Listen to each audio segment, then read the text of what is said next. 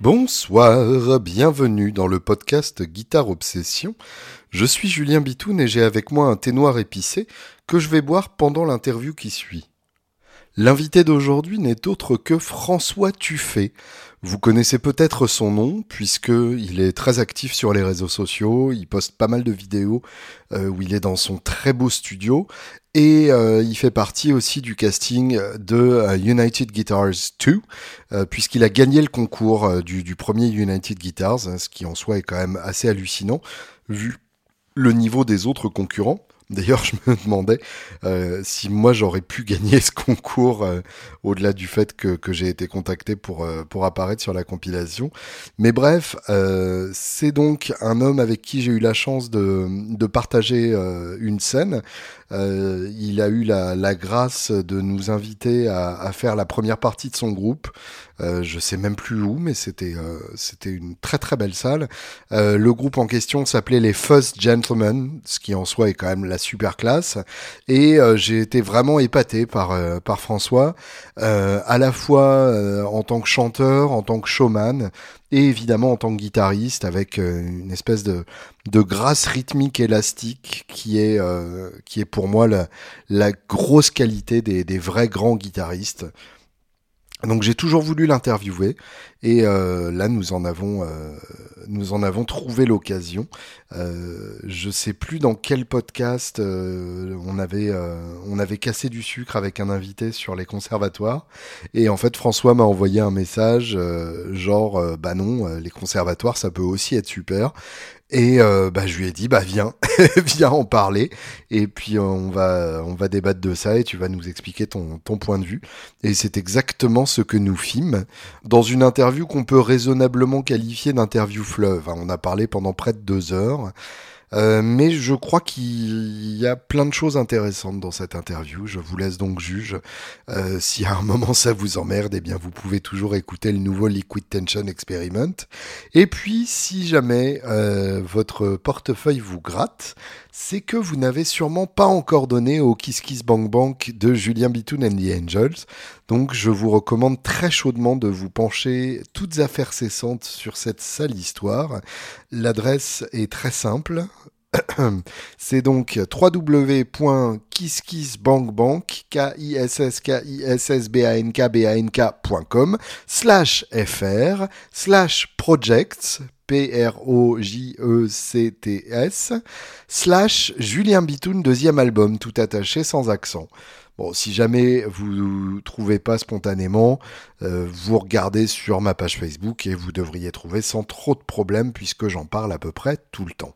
Merci en tout cas de votre soutien. Là, on est à 89 contributeurs, donc 89 personnes qui ont donné des sous. Euh, 6000 euros sur, euh, sur 8000, enfin 5598 sur 8000. 70% donc de l'objectif et il reste 25 jours. Je suis confiant et euh, j'ai vraiment euh, j'ai vraiment envie qu'on fasse ce deuxième album dans les meilleures conditions possibles. François, d'ailleurs, de manière très classe, a participé euh, lui-même à, cette collecte. Donc c'est, euh, voilà, merci. Et merci à vous d'avance euh, pour ceux qui participeront. Et puis, bah, à très bientôt. Je vous embrasse.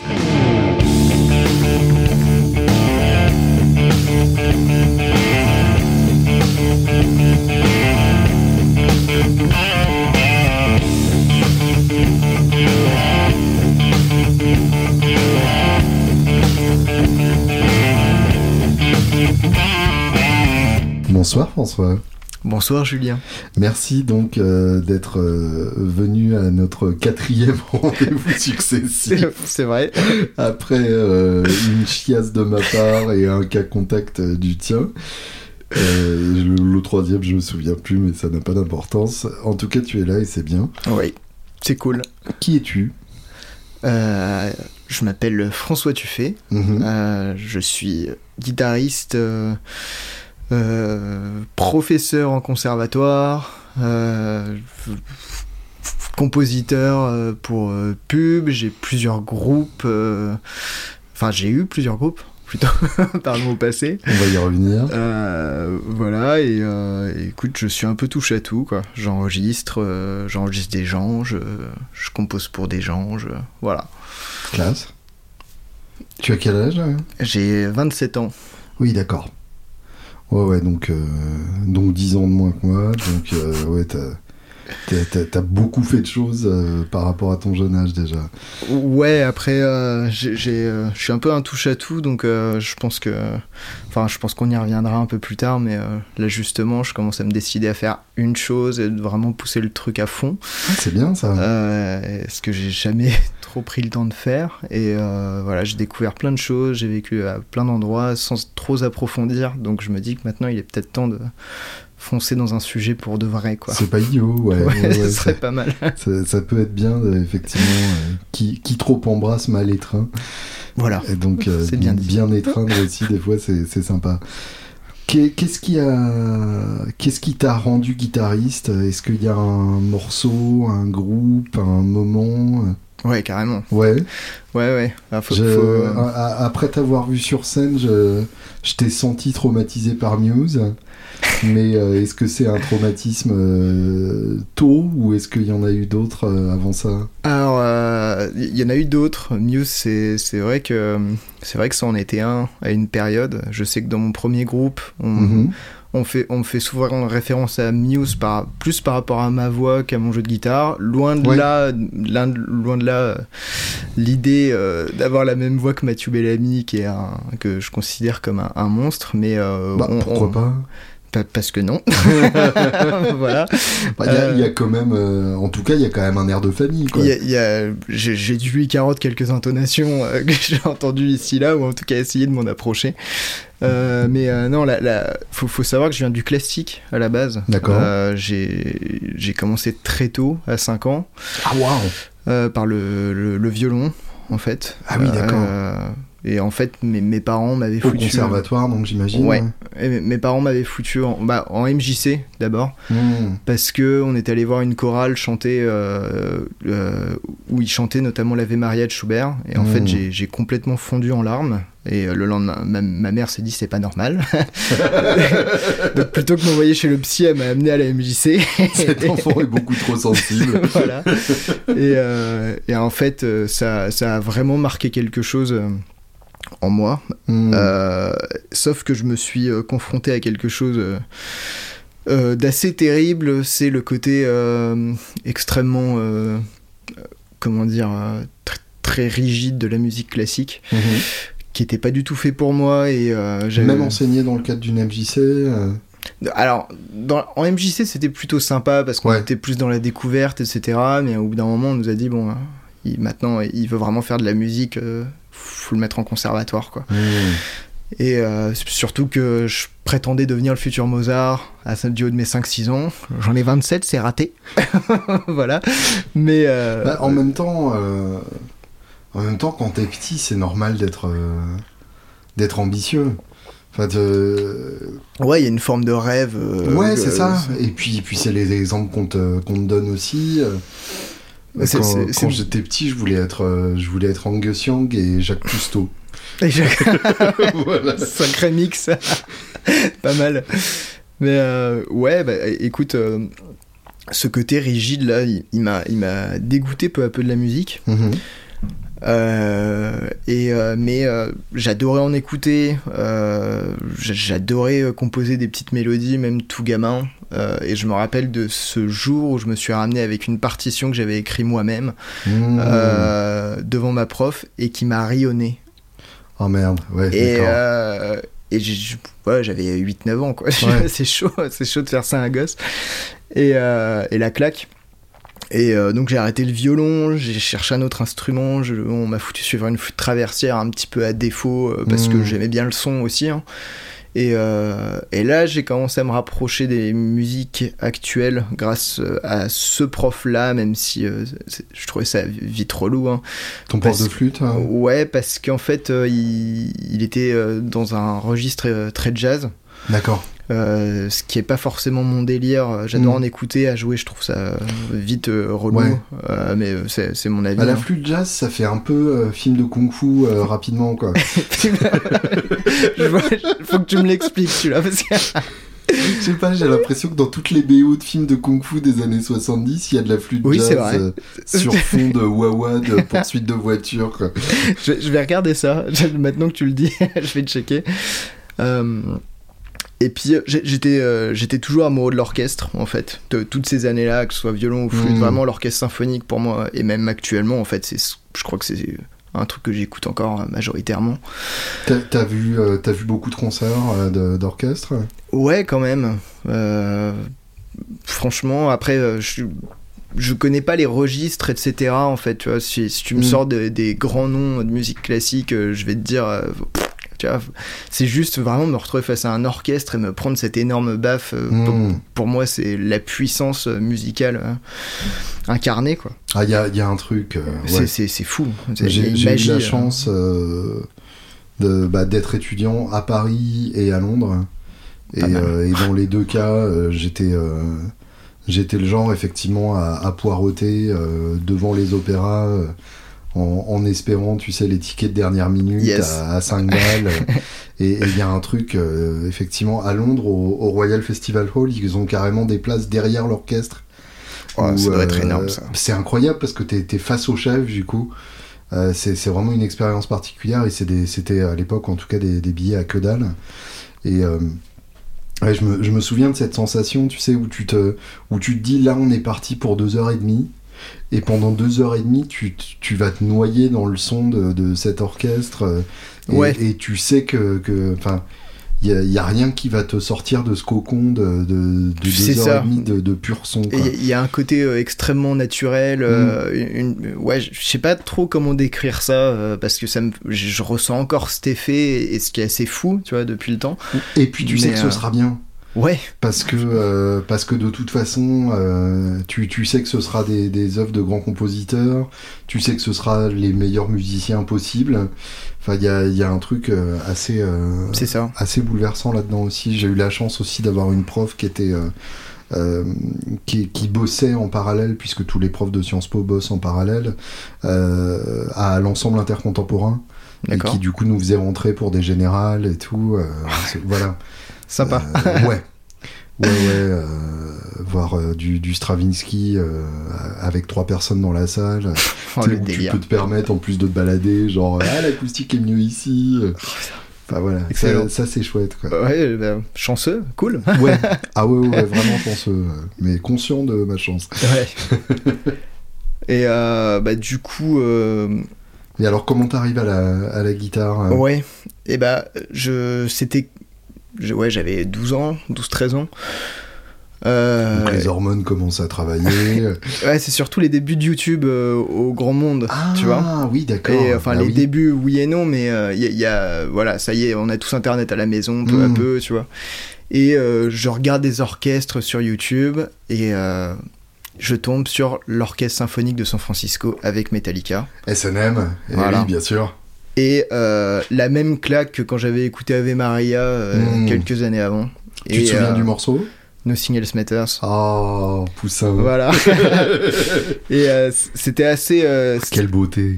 bah, le, le- ce live là et même Mm. encore il me il me retourne un peu Euh, voilà et en fait c'était ma ma première véritable approche euh, où euh, je me retrouvais vraiment dans un monde qui était extrêmement euh, classique euh, pas par mes parents parce que mon père était fan des Stones etc donc Mm. je connaissais quand même Donc t'avais ça dans l'oreille aussi, quoi. ouais, je connaissais, mais c'était très lointain. euh, et, et voilà, et en fait, c'est ma première approche personnelle des musiques actuelles où en fait je passe d'une puissance qui vient de l'orchestre, qui est euh, voilà, qui est naturelle, à un truc euh, où les mecs jouent avec des murs de mesa boogie, tu vois. Mhm.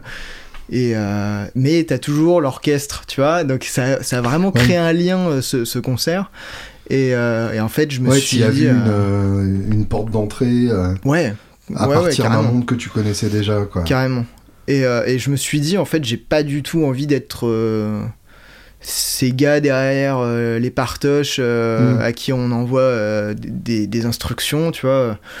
Voilà, j'ai envie d'être le mec qui, qui, qui avec son explorer et qui chante dans un micro et qui bouge partout, qui s'éclate, quoi. Et, et, et, et voilà, et je me suis bouffé tout le live de Metallica. Ed- James Hetfield Franchement, c'est Ouais, il m'agace. en, termes de, de frontman charismatique, c'est hallucinant. il est, ouais. Incroyable. Rien que, rien que physiquement. Ouais, c'est vrai. Le, mec fait la, la, taille pour avoir une Explorer, C'est vrai. Et, l'avoir sur les genoux. Et... Bah, tu, sais, je pense qu'on a tous eu ce moment où on était archi fan et euh, on s'est dit putain, je veux une Explorer et tu prends une Explorer, tu te regardes dans le miroir et tu dis non, j'ai l'air con. je ne fais pas 1m90. Euh, et, euh, Mais ça m'est arrivé avec tellement de gratte, avec, avec une grosse Gretsch aussi. Pareil, les énormes. Bon, bah, oui, non, je, je, ne suis pas Brian Setzer. Voilà, c'est ce délire là. Donc voilà, euh, et à partir de là, j'avais, j'étais quand même très mauvais à l'école. Mhm. Euh, et euh, mes parents euh, et moi, on a fini par faire un deal du genre tu pars en internat parce qu'on sait plus quoi faire, que j'ai accepté hein, sans, sans, problème, voilà. j'ai dit ok, mais le deal c'est si je pars en internat, je commence la guitare électrique et parce que j'ai dû j'ai dû me battre peut-être un, un, an ou deux parce que le grand frère hmm. faisait de la guitare, donc euh, ouais, t'as juste envie de copier sur ton frère parce que je copiais beaucoup sur mon grand frère à l'époque, évidemment, donc. Euh, ce qui est, logique. Ouais, et, euh, et, en fait, j'ai commencé la guitare comme ça. Mm-hmm. Et là, je me suis mis à bosser comme un malade, au point de, de, de, me faire saigner. J'ai ma première guitare électroacoustique, je l'ai offerte au fils d'une amie il y a quelques années. Et euh, dans, dans, dans, la caisse, t'as as, des traces de sang en fait à l'intérieur parce que euh, j'avais commencé à bosser du, des trucs à la Ocean de John Butler hmm. euh, et, et, je jouais jusqu'au sang. voilà, donc. et... Ouais, donc t'as vraiment eu cette période où tu jouais 5-6 heures par jour. ouais, j'ai pas arrêté et j'étais ado quoi. Mais hmm. ça, ça, a fait un, un, petit choc à mes parents parce que c'était la guerre pour que je sorte la flûte ou, ou le violon à l'époque, tu vois. Ouais. Et là, il me disait, euh, calme-toi, quoi. Viens manger, pose ta guitare. Ouais, c'est ça, ouais. Donc voilà, c'est comme ça que je suis. L'internat, ça correspondait à, à, quoi? T'étais vraiment un gosse à problème? Non, j'étais pas un gosse à problème. Euh, j'étais même plutôt apprécié euh, des profs, ce, qui, ce, qui, les rendait un peu fous parce que je les saoulais, je, les saoulais à rien foutre et en même temps, j'étais plutôt un gosse sympa. voilà, mais ouais, l'école c'était chiant, quoi. Tu vois, je, je je pense que tout gamin, mais comme la musique classique, tout ça c'est très lié. Euh, j'ai toujours eu un gros problème avec, euh, avec le fait qu'on qu'on fixe des cases. quoi. C'est un truc qui m'a rendu fou. Et. Euh, il y a une certaine rigidité qui, ouais, j'aime pas ça. qui te donne des boutons. Quoi. Ouais, vraiment, j'aime pas ça. Et, et voilà, donc euh, la musique, quand, quand, je, quand j'ai commencé la guitare, en fait, je suis quand même rentré dans ce délire. On m'a dit, mais tu sais qu'on peut improviser. Et ça. et je me suis dit, c'est n'importe quoi, tu vois. Wait. c'est d'où, tu vois. Laisse-moi apprendre mes accords. Et, en fait, j'ai découvert tout ce monde-là. Euh, j'ai découvert la gamme pentatonique. Euh, j'ai pété les plombs, quoi. Mm. je me suis dit, c'est sérieux. Tu même composer sans écrire de partition. Ouais, exactement. Et ouais, bien sûr. Exactement. Donc, pour, pour moi, c'était c'était la grosse claque où, là je me suis dit euh, très très vite, hein, je crois qu'au bout de au bout de six mois de, guitare, j'ai dit à mes parents je ferai ça plus tard. Quoi. Mmh. ah oui. Euh, puis mon père, euh, mon père qui est, qui est, très carré, hein, tu vois, dans, dans, dans, le boulot, etc. Alors on, on a été élevé à la cool, hein, mon frère et moi. Mmh. voilà, on, on, a vraiment, nos, parents sont vraiment top. Mais voilà, c'était tu taffes, tu fais ce que tu as à faire, et après, vis ta vie, éclate-toi. Mmh. Euh... Et en fait, ouais, t'as transposé cette éthique de travail euh, dans la guitare. Ouais, ouais, c'est ça. Mmh. Après, c'était compliqué aussi pour lui, hein, euh, parce que et comme tous les parents, je pense qu'ils entendent ah leur bah, gosse dire, je veux de la musicien. De ton gosse, c'est normal. c'est ça. Donc, ça a été une longue bataille pour pour faire accepter l'idée, jusqu'à ce que je lui dise de toute façon. en fait, quoi que tu dises, ce sera ça. voilà. Et, et, là, il m'a dit, bah, voilà, c'est ça que j'attendais. Tu vois, genre, t'es sûr de toi? Bon, bah d'accord, c'est bon, on y va. Ouais, d'accord, je vois. Et, euh, et voilà, donc euh, j'ai la chance euh, d'être soutenu depuis, voilà, depuis que je suis ado là-dessus. en tout point, hein, on m'a aidé financièrement. on m'a aidé moralement évidemment parce que mmh. c'est un milieu qui est moralement compliqué. Ah ouais, t'as remarqué Ouais, c'est- c'est c'est dur. C'est- c'est- c'est- En disant ça, tu sais, t'as le regard distant façon vétéran Genre- du Vietnam. c'est- C'est un milieu qui est pas toujours facile. Ah, toi aussi, t'as connu ça. ouais, ouais. Donc, euh, hard, quoi. Euh, vra- vraiment milieu compliqué, mais j'ai, j'ai, toujours été super bien entouré par ma famille par rapport à ça. Et, Mmh. euh, et je sais que c'est une chance. ah bah oui, oui, bien sûr. Euh, donc, Bah, voilà. ça, fait, ça fait une maison dans laquelle tu peux revenir euh, C'est ça. quand tout le reste est compliqué, quoi. C'est ça. Il y, a- il y a une base, en fait. Mmh. Et euh, ça fait du bien. Euh, Moi, j'ai, j'ai vra- vraiment, je le répète assez régulièrement, ça, mais euh, j'ai la chance d'avoir euh, voilà, un soutien euh, familial, des, des amis pareil, proches, tu vois, qui, qui sont là pour me mettre des baffes quand je déconne, qui Mmh. sont là pour honnête, quoi. Et, et je pense qu'on a besoin de ça dans ce milieu. Il n'y a pas le choix. Faut, faut, du vrai, tu vois, du relationnel Ah, C'est plus simple. véritable. C'est beaucoup plus simple. Ouais, et plus sain, Mmh, tout simplement. tu bien vois. sûr. Donc voilà, et bah, du coup, pour continuer, euh, j'étais donc au conservatoire d'Auxerre et euh, Ouais. j'ai eu mon bac, malgré tout. Avec mention médiocre. Avec non, une mention assez bien. euh, J'ai eu le droit de me faire tra- tra- traiter de truand pour avoir une mention à mon bac. Ah, ah, ah. Ce que je conçois complètement, figure-toi. mais Euh, n'empêche que tu l'as eu. Mais je l'ai eu. hein, tu voilà, je l'ai eu. Et euh, après ça, j'ai fait la MAI de Nancy. Mhm. euh, où, Alors, euh, pour, pour ceux donc, qui ne connaissent pas, c'est euh, en gros la principale euh, école professionnalisante euh, en France, euh, ou en tout cas à mon époque c'était vraiment euh, le- l'incontournable, et euh, qui, est, qui est euh, un peu une boîte à shred temps et euh, un, refuge pour les, pour les vétérans du shred, non? Je, crois- je crois que ça a encore changé euh, en, vérité. euh, Ah oui, je crois que là, ensuite c'est devenu un truc pour tous les enfants qui voulaient faire The Voice. Ouais, il y a un peu de ça. Après, il y a toujours des super intervenants. la MAI, c'est une école qui est divisée en plusieurs parties. uh-huh. Euh, T'as donc le cursus MAI euh, qui, est, euh, qui est vraiment instrumental et technique. C'est toujours Kermit qui, qui s'occupe de ça ou... Alors Kermit, il, il a, ouais, ça fait longtemps qu'il est là-bas. Après, il, a- il, est, il est pas directeur ni rien. Euh, il- mais il est, euh, voilà, il est dans l'école toujours et euh, c'est. voilà, Kermit, la MAI sans Kermit, c'est pas la MAI, poneys, tu ouais, vois, bien le roi des poneys.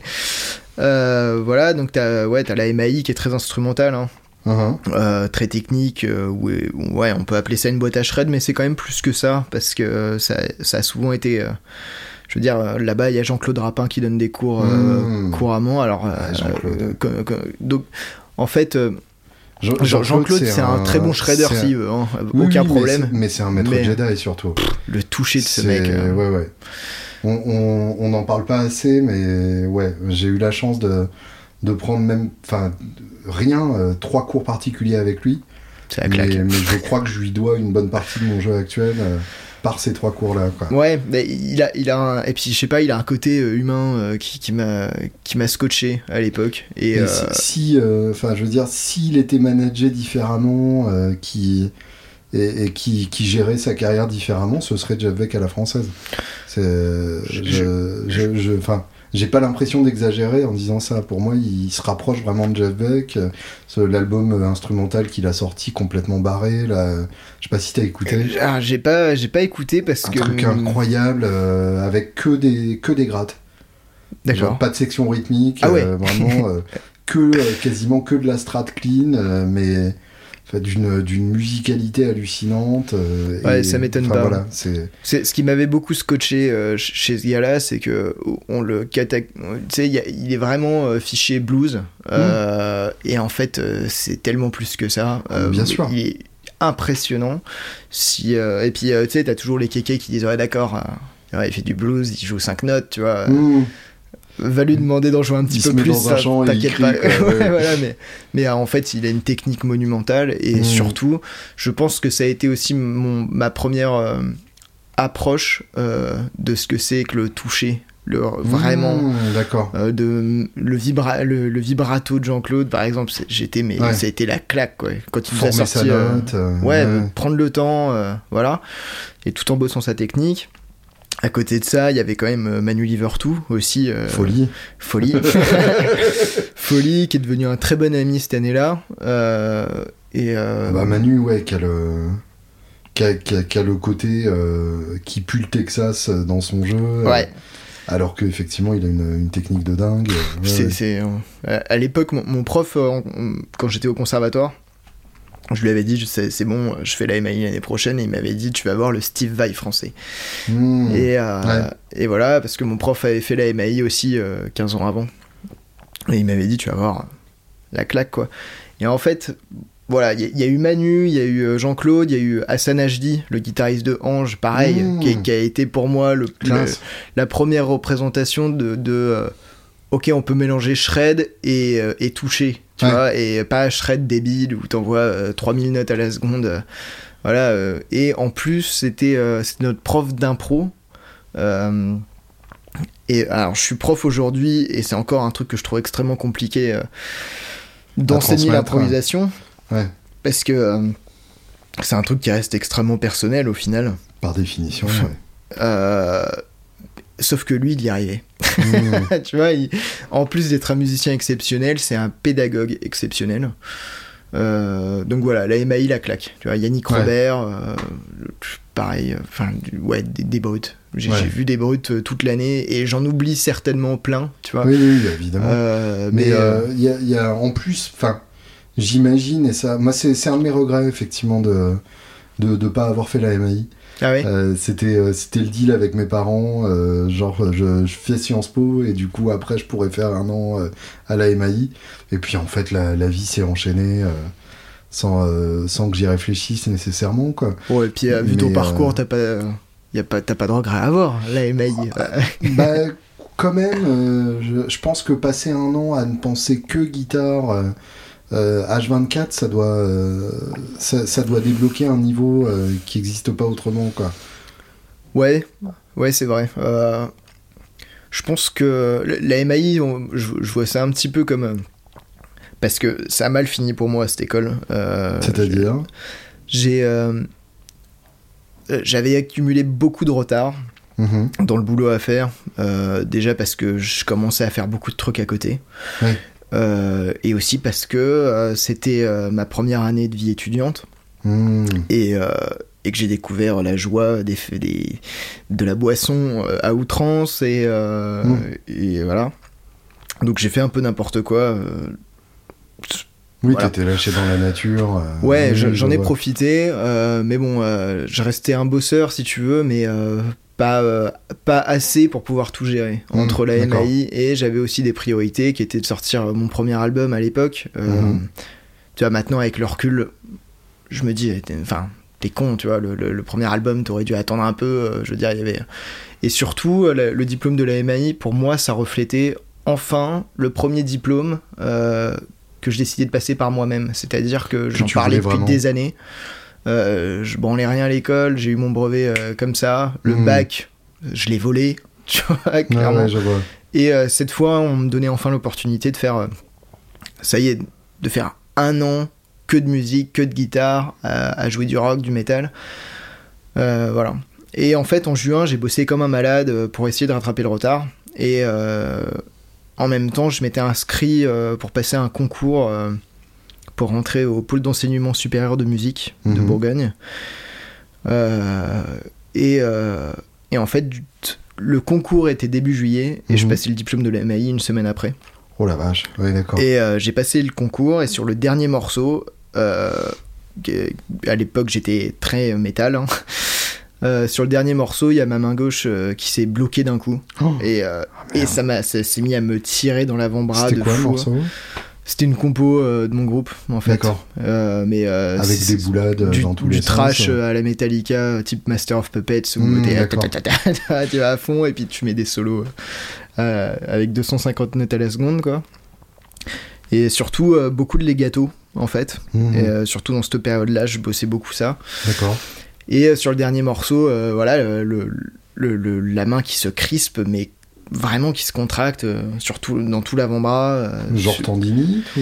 tendinite j'en avais déjà en Mhm, fait D'accord. mais je continue à faire le bourrin. Euh, donc tu, tu comprendras que c'est l'année où j'ai compris que mon corps avait, des, avait ses limites. Je vois. Et, et voilà, et là il y a eu un truc très compliqué parce que le concours était à Dijon, Mhm. la MAI était à Nancy, et mes parents euh, qui étaient partis en voyage avec mon frère habitaient à la base à Auxerre, enfin on était à Auxerre, Mhm. et Dijon est entre Nancy et Auxerre, et, euh, et j'appelle mon père et je lui dis, euh, je lui dis écoute, euh, ça va, je suis dans le, je suis dans le tram, je vais à la gare, ma main est, est- est complètement keblo. euh, Qu'est-ce que je fais quoi? Est-ce Mhm. que, est que je vais à Nancy passer le diplôme ou est-ce que je vais à Auxerre? Et comme je t'ai dit, mon, mon père c'est un gros gros bosseur. Et j'avais besoin en fait d'entendre, euh, j'avais besoin qu'il me botte le cul, quoi, qu'il me dise, euh, non, tu te fous de moi, euh, tu m'as fait chier euh, pour, pour ton école, là, t'y es, ça y est, c'est la fin, vas-y, quoi. Mhm. J'avais besoin d'entendre ça. Et, et là, mon père, très calmement, m'a dit Je crois que t'en as assez fait cette année. Tu prends le train pour Auxerre et tu te reposes. Mhm. Et le, le fait qu'il me dise ça, ça m'a. Si mon père dit ça, c'est que je suis allé trop loin. Ouais, Tu vois? D'accord. C'est qu'il a.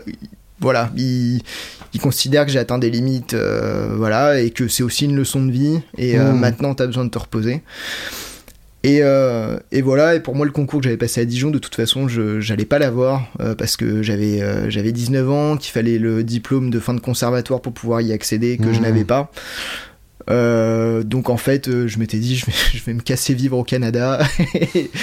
et en fait, j'étais en train de préparer ma valise.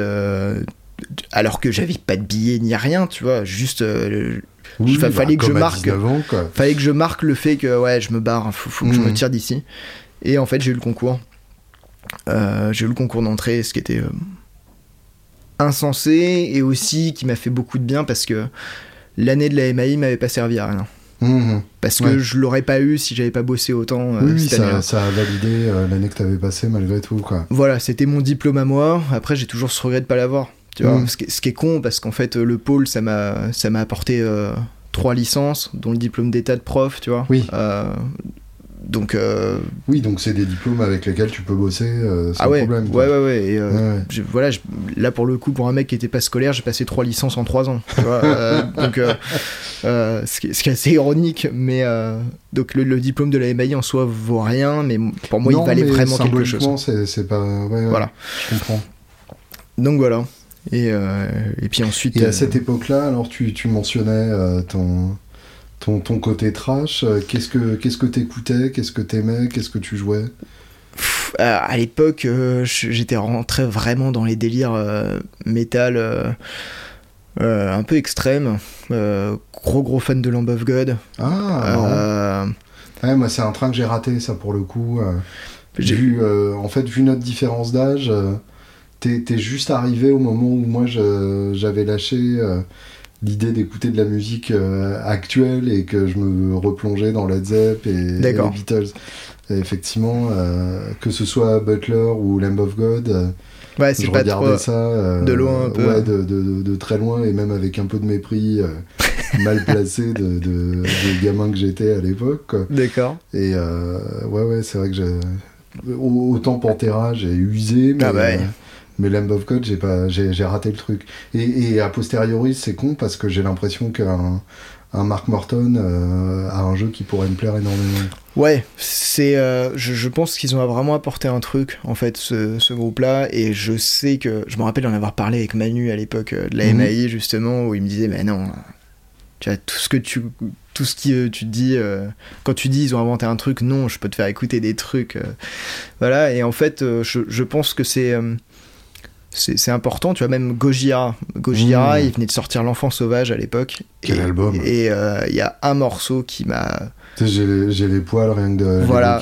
J'ai un morceau qui m'a fait cet effet vraiment, c'est euh, euh, Gift of Guilt. Hmm, Et euh, qui commence avec un riff de tapping ultra mélodique, doux, tu incroyable. vois. Pour moi, ça reste le meilleur de, de Gojira, l'enfant sauvage. Ouais, c'est une tuerie. Ouais. Euh, mais euh, il y a deux albums avant, ils avaient invité le chanteur de Lamb of God d'ailleurs. Donc tu vois, Mmh. tu vois euh, tout ça, c'est un. Y a, il y a Sur Mars ou Sirius hein je me rappelle plus. Le, le- le morceau s'appelle Adoration for None. Euh, et c'est n'importe quoi. Tu vois. Ça, ça part dans tous les sens parce que c'est parce que le chanteur de Lamb of God a une voix de bourrinos terrible et, et, et qui- je la trouve incroyable sa voix. Tu vois, c'est d'une violence. euh, Euh, je, je trouvais ça fou. Donc ouais, à l'époque, j'étais très Gojira, Lamb of God, euh, Mm. voilà, vraiment gros gros métal. Et, euh, et en même temps, je commençais à découvrir un truc complètement opposé qui était Tommy Emmanuel, Mmh, euh, Andy McKee, tout- Ouais. toute la clique de Fingerstyle, tu vois.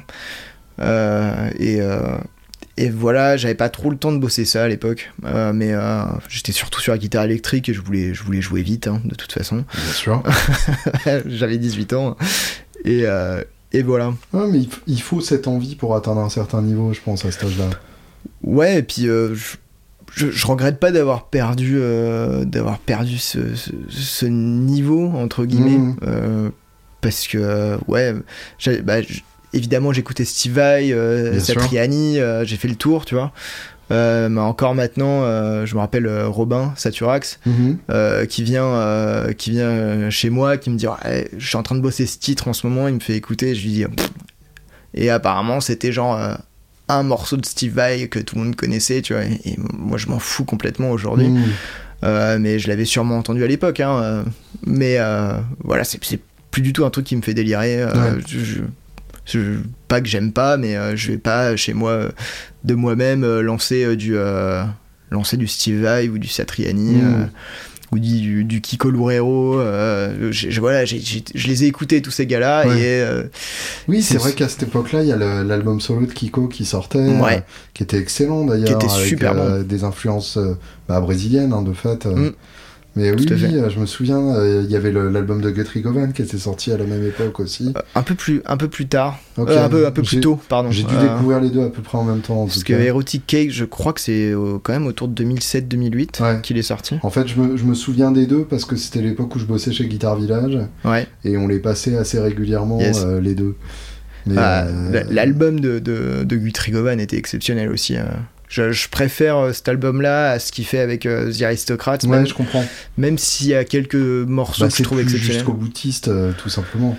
Ouais, je trouve que c'est moins. euh, je trouve que son album solo est moins branlette. Mm. C'est que euh, Aristo- The Aristocrats, je trouve ça euh, évidemment exceptionnel, techniquement. Mm. D'ailleurs, ils étaient venus à la MAI. je, je crois que ça faisait un mois que j'y étais. Ouais. Et les trois mecs se ramènent à la MAI. Et je me rappelle être resté assis après leur concert, genre la bouche grande ouverte, comme un con devant la scène, en mode qu'est-ce qui vient de se passer quoi Tu vois, les, les gars nous ont, ils nous ont tous éclatés un par un. Et puis ils nous ont fait le coup de sortir tu sais, les, les, euh, les, les trucs en, en caoutchouc, là, les jouets euh, qui, qui queen. Mhm. Et euh, ils se sont mis à faire de la musique avec ça. Tu vois, t'avais, t'avais Milman à la drum qui tenait le Shirley au pied, et ils sont partis dans un délire à faire des rythmiques avec, euh, avec leurs jouets en caoutchouc, là. Et c'était bien quand même. Et c'était monstrueux, tu vois, c'était, monstrueux. Donc, euh, ouais, le- le- énorme, Mm. voilà. Et, euh, mais en fait, ouais, maintenant, ça me, ça me gave un peu tout ça. Ouais, Euh, je- après, plus tard, tu vois, j'ai découvert. Euh, Enfin, découvert, redécouvert, et surtout, je suis rentré dans le délire Stevie Ray Vaughan, Mm. euh, Hendrix.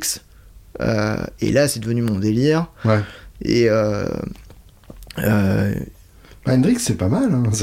Mais j'adore, je suis archi fan. Il a du mérite quand même, ce Euh, jeune a- tout à fait. Non, et puis c'est. euh, je, je trouve que c'est. euh, alors, plus Stevie, je suis plus Stevie Ray, Stevie Ray Vaughan quand même. Mm. Parce que, en fait, euh, il a une hargne dans son jeu, Bien sûr. une attaque qui Bah, est la démentielle. coke dans chaque note. hein, ouais. quand t'entendais euh, quand t'entendais le LSD chez Jimmy C'est ça, donc, euh, exactement. euh, mais Ouais, moi, c'est la, la- la section rythmique de Stevie Ray qui me bloque. ah ouais Il y, a, il y a un côté trop, trop monolithique, trop bourrin. tu trouves? Et, et la prod, pour moi, est, est vraiment pas, pas ce que j'aime, quoi. Ce côté vraiment. euh, pa, pa, pa. Putain, mais moi j'adore Ouais. je suis à fond dedans Ouais, ouais, Mais je peux comprends, comprendre. Mais, mais ce, qui, ce qui a sûrement fait le pont avec le métal aussi. Le, côté vrai un peu. le côté un peu euh, attaque un euh, peu de costaud, bourrin. quoi. ouais ouais c'est vrai c'est vrai euh, mais euh, tu vois alors euh, Yuri euh, de Groot il, il me, me parle souvent du- de mon vibrato Mhm. et, et de mes bends parce que j'en fous partout. C'est ce qui sauve mon jeu, je pense, parce que sinon il y aurait pas grand chose. Parce que je, voilà, non, euh, plus sérieusement, je, je pense vraiment que Vaughan, il m'a, euh, je, c'est là où je me suis dit, putain, en fait, ouais, faut que je foute des vibratos et des bennes partout parce que c'est. Mm. Voilà, t'avais Zach Wild aussi qui avait des, un vibrato Mm. euh, où t'as l'impression qu'il fait des bends de, de 2 mètres, tu Bien vois, sûr. alors que c'est un vibrato, c'est pas un bend, tu vois. Et euh, Avec harmonique sifflée toutes les deux mesures. Ouais. Donc, euh, ouais, j'ai fait un lien entre un peu tous ces gratteux. Ah bah c'est euh, ouais, ils ont en commun le côté excessif en fait, qui est euh, qui est, qui est super attirant évidemment. ouais. Bah, c'est le- ouais, le, le toucher, le, le toucher de ces types-là, en fait, Ouais. exceptionnel. Et moins, moins technique que des vailles ou. Bien sûr. Alors, tu vois, Zach Wild, c'est un long débat. hein, on en a parlé avec plein de gratteux, euh, comme quoi il tourne en rond, ouais, carrément. Mais euh, en fait, tu vois, je, Ouais, mais il a inventé son style. ça, ça me rappelle ton post sur, euh, sur le dernier album d'ACDC, Ouais. où, euh, qui est très vrai, quoi. C'est oui, on sait qu'ils vont rien inventer de, de, de neuf, tu vois. Mais en fait, putain, que c'est bon de- d'entendre ça à nouveau. euh, Ouais, et puis pour le coup, Wild, il est arrivé, il avait déjà ce style-là. ouais, c'est lui, Et, et personne jouait comme lui à l'époque. c'est ça. Entre temps, tout le monde l'a pompé, mais, mais, mais il a inventé un, un vrai truc quand même. C'est, je, je pense qu'on est arrivé à cette période où, euh, où tu vois, t'as des types euh, juste techniquement exceptionnels, comme, euh, comme, euh, comme, euh, comme en Mm. euh, comme bah, le, un français, Pierre Danel, tu vois, Mmh, qui est- qui sûr. le, le mec, c'est un martien. Chaque, à chaque fois que je le vois jouer, je me dis, j'arrête. voilà, on, on- maintenant on a, on a cette génération de, de, de, de- d'hybrides qui sait tout faire euh, Mm. et, et je trouve ça euh, exceptionnel. euh, et quand tu plonges un petit peu dans leur registre personnel, après tu, tu découvres autre chose, tu vois. Ouais. C'est que euh, Pierre, par exemple, il a un toucher de, de, de fou. euh, Oui, euh, Guthrie, quand t'écoutes son album solo, pareil, il y a un truc ultra perso et, et je pense que tous ces types qui sont catalogués Shredder, en fait, font, euh, font aussi leur com par rapport à ça parce que ils, ils ont carrément raison parce qu'ils Ah, c'est ce qui est le plus visible. hein, ils sont, monument- ils sont monumentaux et puis euh, ils, font, ils font bien de le faire. Euh, après, c'est dommage, je pense que les gens cherchent pas plus loin. C'est- c'est Malheureusement, c'est le jeu. Ouais. En fait, tu. C'est, c'est, c'est, comment dire, c'est un écosystème. C'est-à-dire que c'est un, c'est un milieu dans lequel déjà beaucoup se joue sur les endorsements et, et les partenariats de marque. Euh, je disais euh, dans, dans Guitar Player une interview de, de Vaille euh, euh, très récente où il disait que vu qu'il a pas tourné en 2020, en fait c'est les royalties de, de ces Ibanez qui, qui l'ont sauvé. Ouais, puis Et, euh, euh, en même temps, il, est- il, il a sorti de son nouveau modèle cette année, je pense. Le- que- la Pia, juste à temps, ouais, c'est Ouais, ça ouais. Euh, Comme par hasard. Comme pas. En fait, c'est de sa faute. Vaille et Big. Pharma. mais, euh, mais, mais ça veut bien dire qu'effectivement, euh, il y, a, il y a une, euh, une manne financière conséquente, ou en tout cas une, une, source, une part des sources de revenus euh, conséquentes de par les partenariats matos. Et évidemment, le, le, le- comment dire, le milieu matos et le milieu des marques comme, comme Ibanez vendent essentiellement de la vitesse. Tout à fait. Euh, Gu- Guthrie chez Charvel euh, et, et Zach Wild chez, chez Gibson, puis sa propre marque, etc. Euh, c'est évident que les vidéos les plus vues, c'est celles où ils font des trucs acrobatiques. Ouais, tout à fait. Euh, Andy McKee aurait joué euh, une balade euh, irlandaise euh, mid-tempo, ça aurait pas fait autant de quoi. Et, euh, et c'est beaucoup plus difficile de, de, de te promouvoir en disant j'écris des putains de chansons. Euh, ce qui est le cas pour, euh, pour Zach Wild ou Stevie Ray Vaughan, en fait, on s'en souvient parce que c'est avant tout des, des songwriters. Bien sûr. Euh, T'écoutes Pride and Glory euh, de, de, de Wild, enfin c'est c'est un, c'est un vrai album avec plein de belles chansons quoi. Et, euh, et, n'importe quel album de, de Stevie Ray Vaughan évidemment, même si c'est dans un dans un cadre bien défini, mais c'est quand même de la de la super belle compo. Et, euh, et, et ça pour le coup, euh, effectivement, c'est quelque chose qui est moins moins facilement vendable dans notre écosystème que, que le fait d'avoir des chops de malade et, et de pouvoir improviser en Ligue 1 à, à 250 à la noire. C'est vrai, et en même temps, je pense que c'est c'est un truc qui est vraiment.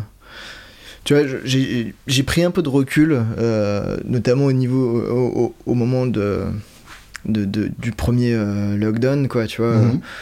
Euh, parce que parce que les réseaux sociaux j'en avais plein le cul euh, tu, vois euh, c'est étonnant tu vachement non mais tu vois où où il y a, y a, eu tout ce délire youtubeur qui a débarqué tu vois plein de mecs qui sont improvisés youtubeurs et pourquoi pas hein, j'ai aucun problème avec ça mais en fait à dire énormément de conneries hmm. et, et, à pas montrer grand chose tu vois oui bien sûr c'est un truc qui m'a beaucoup agacé et en fait en prenant du recul sur tout ça euh, je me suis dit mais en fait on est euh, on est vraiment dans notre monde notre monde de gratteux là hmm. et, euh, et, franchement c'est relou quoi oui, et, sûr. Et en fait en prenant un petit peu de recul on se rend compte qu'on est vraiment un tout petit milieu et qu'il y a beaucoup plus dans le monde de la musique que nos, nos, nos petites gueules de gratteux. Euh, ouais, on se connaît tous en fait, tu vois. Bien sûr. Euh, et en fait, il y a tellement plus à découvrir. Et euh, j'ai cherché à m'ouvrir à ça, tu vois. Je me suis mis à, à composer des trucs très très pop, acoustiques, ouais, à vraiment prendre le temps d'écrire les paroles, à vraiment tout, toucher au son chez moi. donc, tu vois, je bosse beaucoup moins la, la technique ces temps-ci. Euh, et c'est un truc qui, qui, se répercute aussi sur sur ma pédagogie, tu vois, dans les conservatoires mmh. où je bosse. Où, euh, et pourtant, je donne cours à des, à des DEM, donc des, des fins de conservatoire, et qui ont donc un très bon niveau de base. Euh, mais je m'aperçois que là, étant donné que j'ai pris ce recul-là, pour là, je suis en train de faire, leur faire bosser beaucoup le toucher, par exemple, tu vois. Leur expliquer eh que, que, en fait, un, un beau vibrato, un beau bend, euh, ça vaut autant que, savoir jouer très vite. Euh, euh, et, qu'en fait, mêler les deux, c'est super. Hmm. Et je, me. Ça, c'est important aussi de rappeler que c'est pas mutuellement exclusif. Ouais, je, pense que c'est nécessaire parce que on a. Voilà, on en voit plein, hein, tu vois, des gratteux qui envoient 50 000 notes à la seconde, mais. Hmm c'est relou quoi. Il euh, n'y a pas de recherche euh, et on l'a tous fait, tu vois. Il n'y a, pas de mal à ça. Mais en fait, je, je pense qu'à un moment, on passe quand même cette étape. Et, euh, et je pense qu'une fois qu'on a passé cette étape où on se dit, bon, ok, c'est bon, je sais jouer vite. Mmh. maintenant, qu'est-ce qu'on fait? Il faudrait que. Faudrait que des gens plus intelligents que moi se penchent là-dessus, mais je suis, je suis sûr qu'il y a du, il y a, il y a un vrai sens derrière ça aussi. en ça que quand on, est, quand on devient un bon guitariste, c'est parce qu'il y a des choses qu'on arrive à dire que comme ça. Et, euh, je pense que ce passage par, euh, par une période virtuose avec barrage de notes, etc., c'est peut-être que tu as tellement de choses à dire que tu sais pas les prioriser et que euh, tu as tellement peur qu'on t'écoute pas que tu as envie de tout dire très rapidement pour, euh, pour avoir ta chance de faire passer quelque chose. Franchement. Et avec l'âge, tu ressentes sur, euh, sur ce que tu as vraiment envie de dire en priorité. franchement, je, je ne le, je, le vois pas comme ça. Vas-y, euh, donne-moi ta, ta, vision des ben, choses. Je, j'ai fait, pour le coup, tu vois, la MAI, je suis sorti de ça où, où en fait on t'apprend pas à devenir musicien hein, quand, à la MAI, on hmm. t'apprend à devenir technicien. Et quand je suis sorti de la MAI, euh, bah, tu vois, exemple concret. Uh-huh. On a enregistré l'album avec, euh, avec mon groupe dans cette période-là, et en fait, toutes les 4 semaines, t'as une pause à la MAI. T'as une pause d'une semaine pour pouvoir récupérer le retard. et, euh, et, en fait, on avait un petit moment où il fallait caler un petit un truc de guitare, tu vois, sur une mesure, et je me suis mis à caler du sweep partout là-dessus, quoi. Ah et euh, mon batteur de l'époque, euh, mais mon gratteux à côté de moi, il me dit ah putain super, tu vois, parce que t'as ce côté impressionnant, euh, hmm. voilà. Et mon batteur, qui était quelqu'un très très calme, qui disait pas grand chose. par contre, quand il disait un truc, si tu veux, tout le monde l'écoutait. Hmm. Et il se ramène, il écoute le truc. mon, mon, guitariste à l'époque qui vend le truc, genre ouais, Tuf, il vient de faire un truc de fou. Et euh, il dit, ouais, vas-y, fais écouter. il lance le truc. Et, euh, et voilà, il y a un gros plan de sweep euh, sur 4 temps qui sert mmh. absolument à rien. seulement à dire, regardez, je sais faire du sweep, quoi. Et, Et voilà, et euh, il coupe et mon batteur me dit c'est de la merde. Enfin, c'est quoi le principe, tu vois Quelle est l'idée Hmm. Et euh, et si je, si en fait je me permets de dire non, je le vois pas comme ça, c'est parce que j'ai été comme ça. C'est que Hmm. je pars du principe que euh, euh, quand t'apprends la technique, t'apprends un petit peu l'alphabet, t'apprends à parler, t'apprends euh, du vocabulaire, euh, mais en fait, euh, tu vois, c'est un petit peu comme si t'avais appris, euh, t'avais- je, je sais pas, t'avais appris euh, 10 mots Mhm.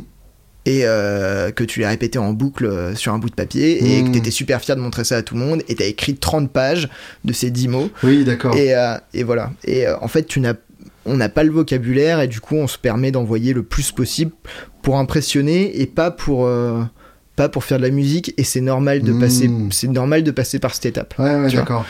T'es en fait dans le développement de ta technique et, et pas de ta musicalité. Et c'est après que tu te poses la question euh, de, ce que, de ce que tu veux faire. Ouais, je pense qu'à un moment, t'en as plein le cul en fait de faire des Mm. plans de sweeping. euh, en, de, de- de- tu vois, en triade. euh. Il y a des gens qui ont fait une carrière là-dessus. mais tout à fait, mais ça m'empêche pas d'en lâcher, d'en- de lâcher ce petit plan de temps en temps parce que, parce que je l'aime bien. Euh, mais voilà, je pense qu'on est tous passés par là. Et, et, et, et c'est normal. Hmm. Mais je trouve qu'en fait, euh, pour revenir au sujet de base, c'est que on a tous les youtubeurs là qui sortent peu à peu euh, depuis un an euh, parce que sans doute ils ils s'emmerdent un peu à la maison, euh, Mhm. tu vois. Et, et encore une fois, je, je, je ne juge pas le fait que des gens cherchent à créer du contenu, tu vois. Moi, ça, ça fait, ça fait euh, deux ans que Robin il me tanne pour que je gère ma, ma, ma chaîne YouTube et que je fasse du Mhm. contenu. Et je lui dis, ouais, t'as raison, je vais le faire. euh, T'as raison, je vais le faire. Et en fait, non, euh, j'ai pas envie. euh, pour l'instant, je, je, je n'ai pas d'idée concrète, j'ai rien à apporter en plus au YouTube, au YouTube Mhm. Game, tu vois. euh, euh, donc, j'ai pas envie de créer un contenu euh, qui a déjà été créé 15 000 fois. Ouais.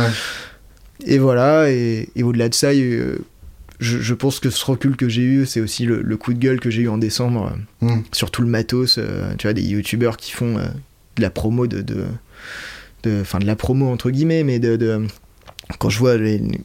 J'ai testé cette guitare Wish à 29 euros pour vous, tu vois. En fait, j'en ai, j'en ai marre, quoi. Et. euh, Bah ça c'est oui c'est le c'est le, c'est le jeu du putaclic effectivement euh, mais sans, sans se poser la question de, de ce que ça peut avoir comme conséquence aussi parce que effectivement il y, a, y a un truc qui me choque profondément dans, dans le dans, dans le fait qu'une guitare puisse valoir ce prix là Ouais. euh, Et, et je, je pense en plus que. Évidemment, alors j'ai, tu sais, il y y a un groupe euh, sur Facebook, la guitariste officielle, où il y a des trucs intéressants euh, régulièrement, mais euh, je suis tombé sur un gars qui a posté euh, une vidéo comme ça, et manque de peau, c'est lui qui a pris pour tous les autres, parce que, euh, parce que euh, j'ai regardé toute sa chaîne, et le mec est un, est un monstre, tu vois, il fait des Mhm. vidéos super, euh, pédago, musical, il joue la mort, tu vois. Euh, il est pas du tout dans le délire, j'envoie 50 000 notes à la seconde. Et je pense qu'il vient de la- du classique, il est très flamenco, c'est super Mm. intéressant ce qu'il fait. Et en fait, il nous a pondu sa vidéo, je- je- j'achète euh, la guitare, euh, hmm. cette guitare, euh, et en plus, honnêtement, son- la suite va vous étonner Ah, c'était pas tourné comme ça. Je te dis, je suis désolé pour ce gars. Je sais pas s'il va écouter ce podcast, mais je suis désolé pour ce gars parce que c'est pas lui qu'on aurait dû prendre. Parce que, mine de rien, son test était quand même mieux foutu que, que les autres, tu vois. Hmm. Donc c'est lui qui a pris.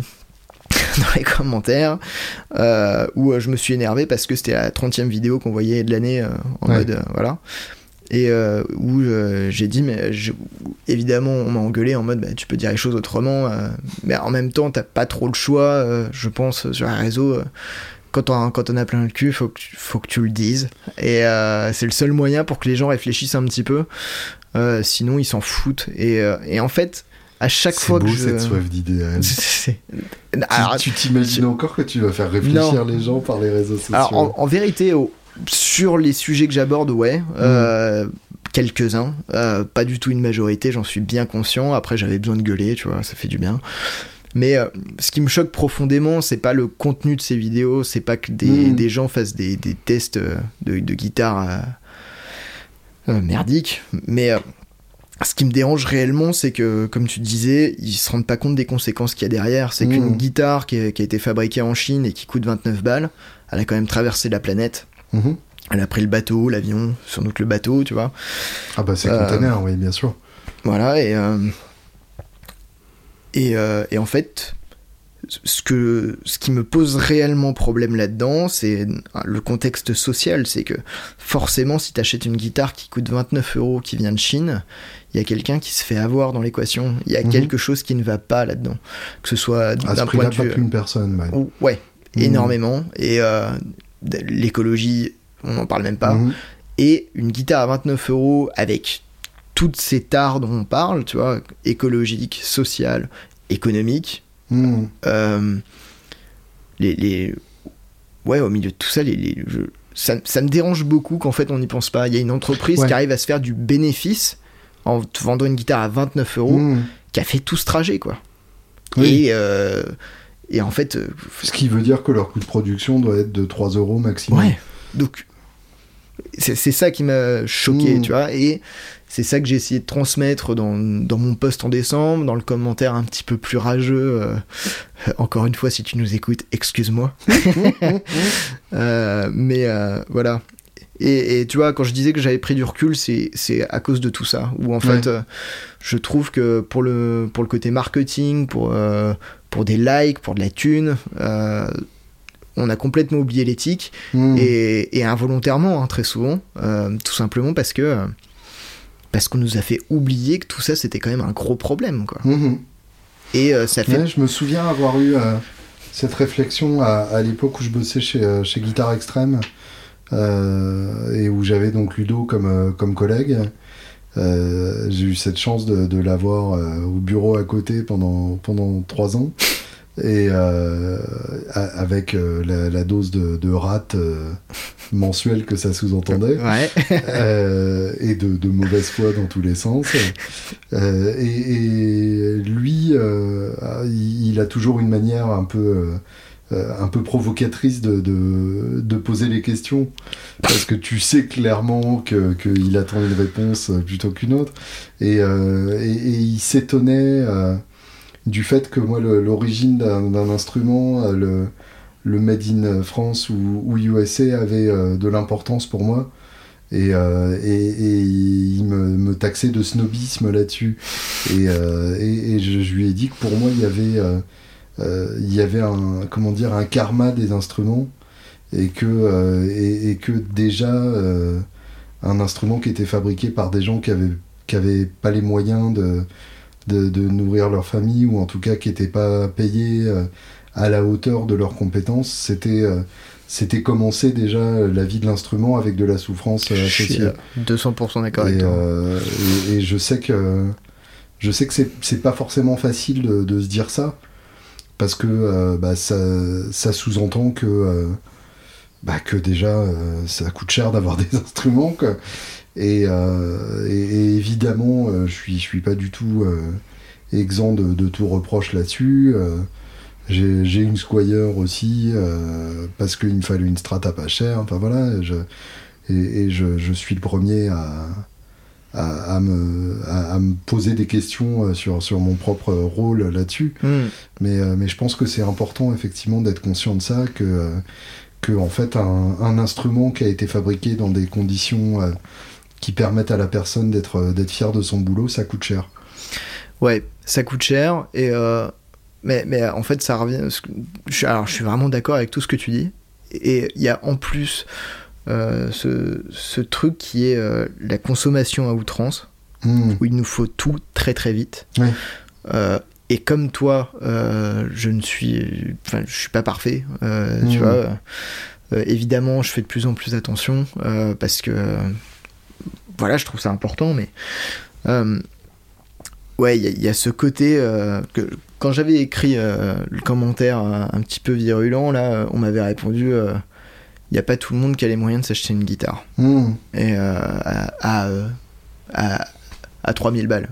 Tu vois, on- combien de fois on m'a dit euh, tu crois que tout le monde va s'acheter des vigiers euh, à 3000 balles, euh, tu vois Euh, Ouais, ce qui est, ce qui est quand ce même ce qui est une beaucoup attaque, de mauvaise foi. Ce qui est une attaque très Parce que sur personnelle le déjà, Bon Coin, mais as à 900 balles. euh, En plus.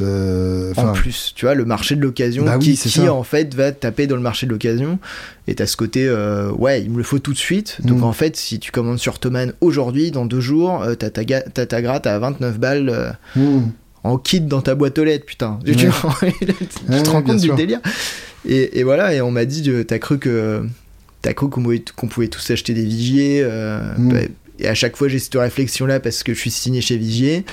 Et, euh, et en fait, euh, jamais j'ai parlé de ça. Tu Mm. vois, je demande à personne de s'acheter une Gibson euh, Custom Shop ou des Mm. guitares de luthier ou des Vigier ou une Tom Marceau, tu vois.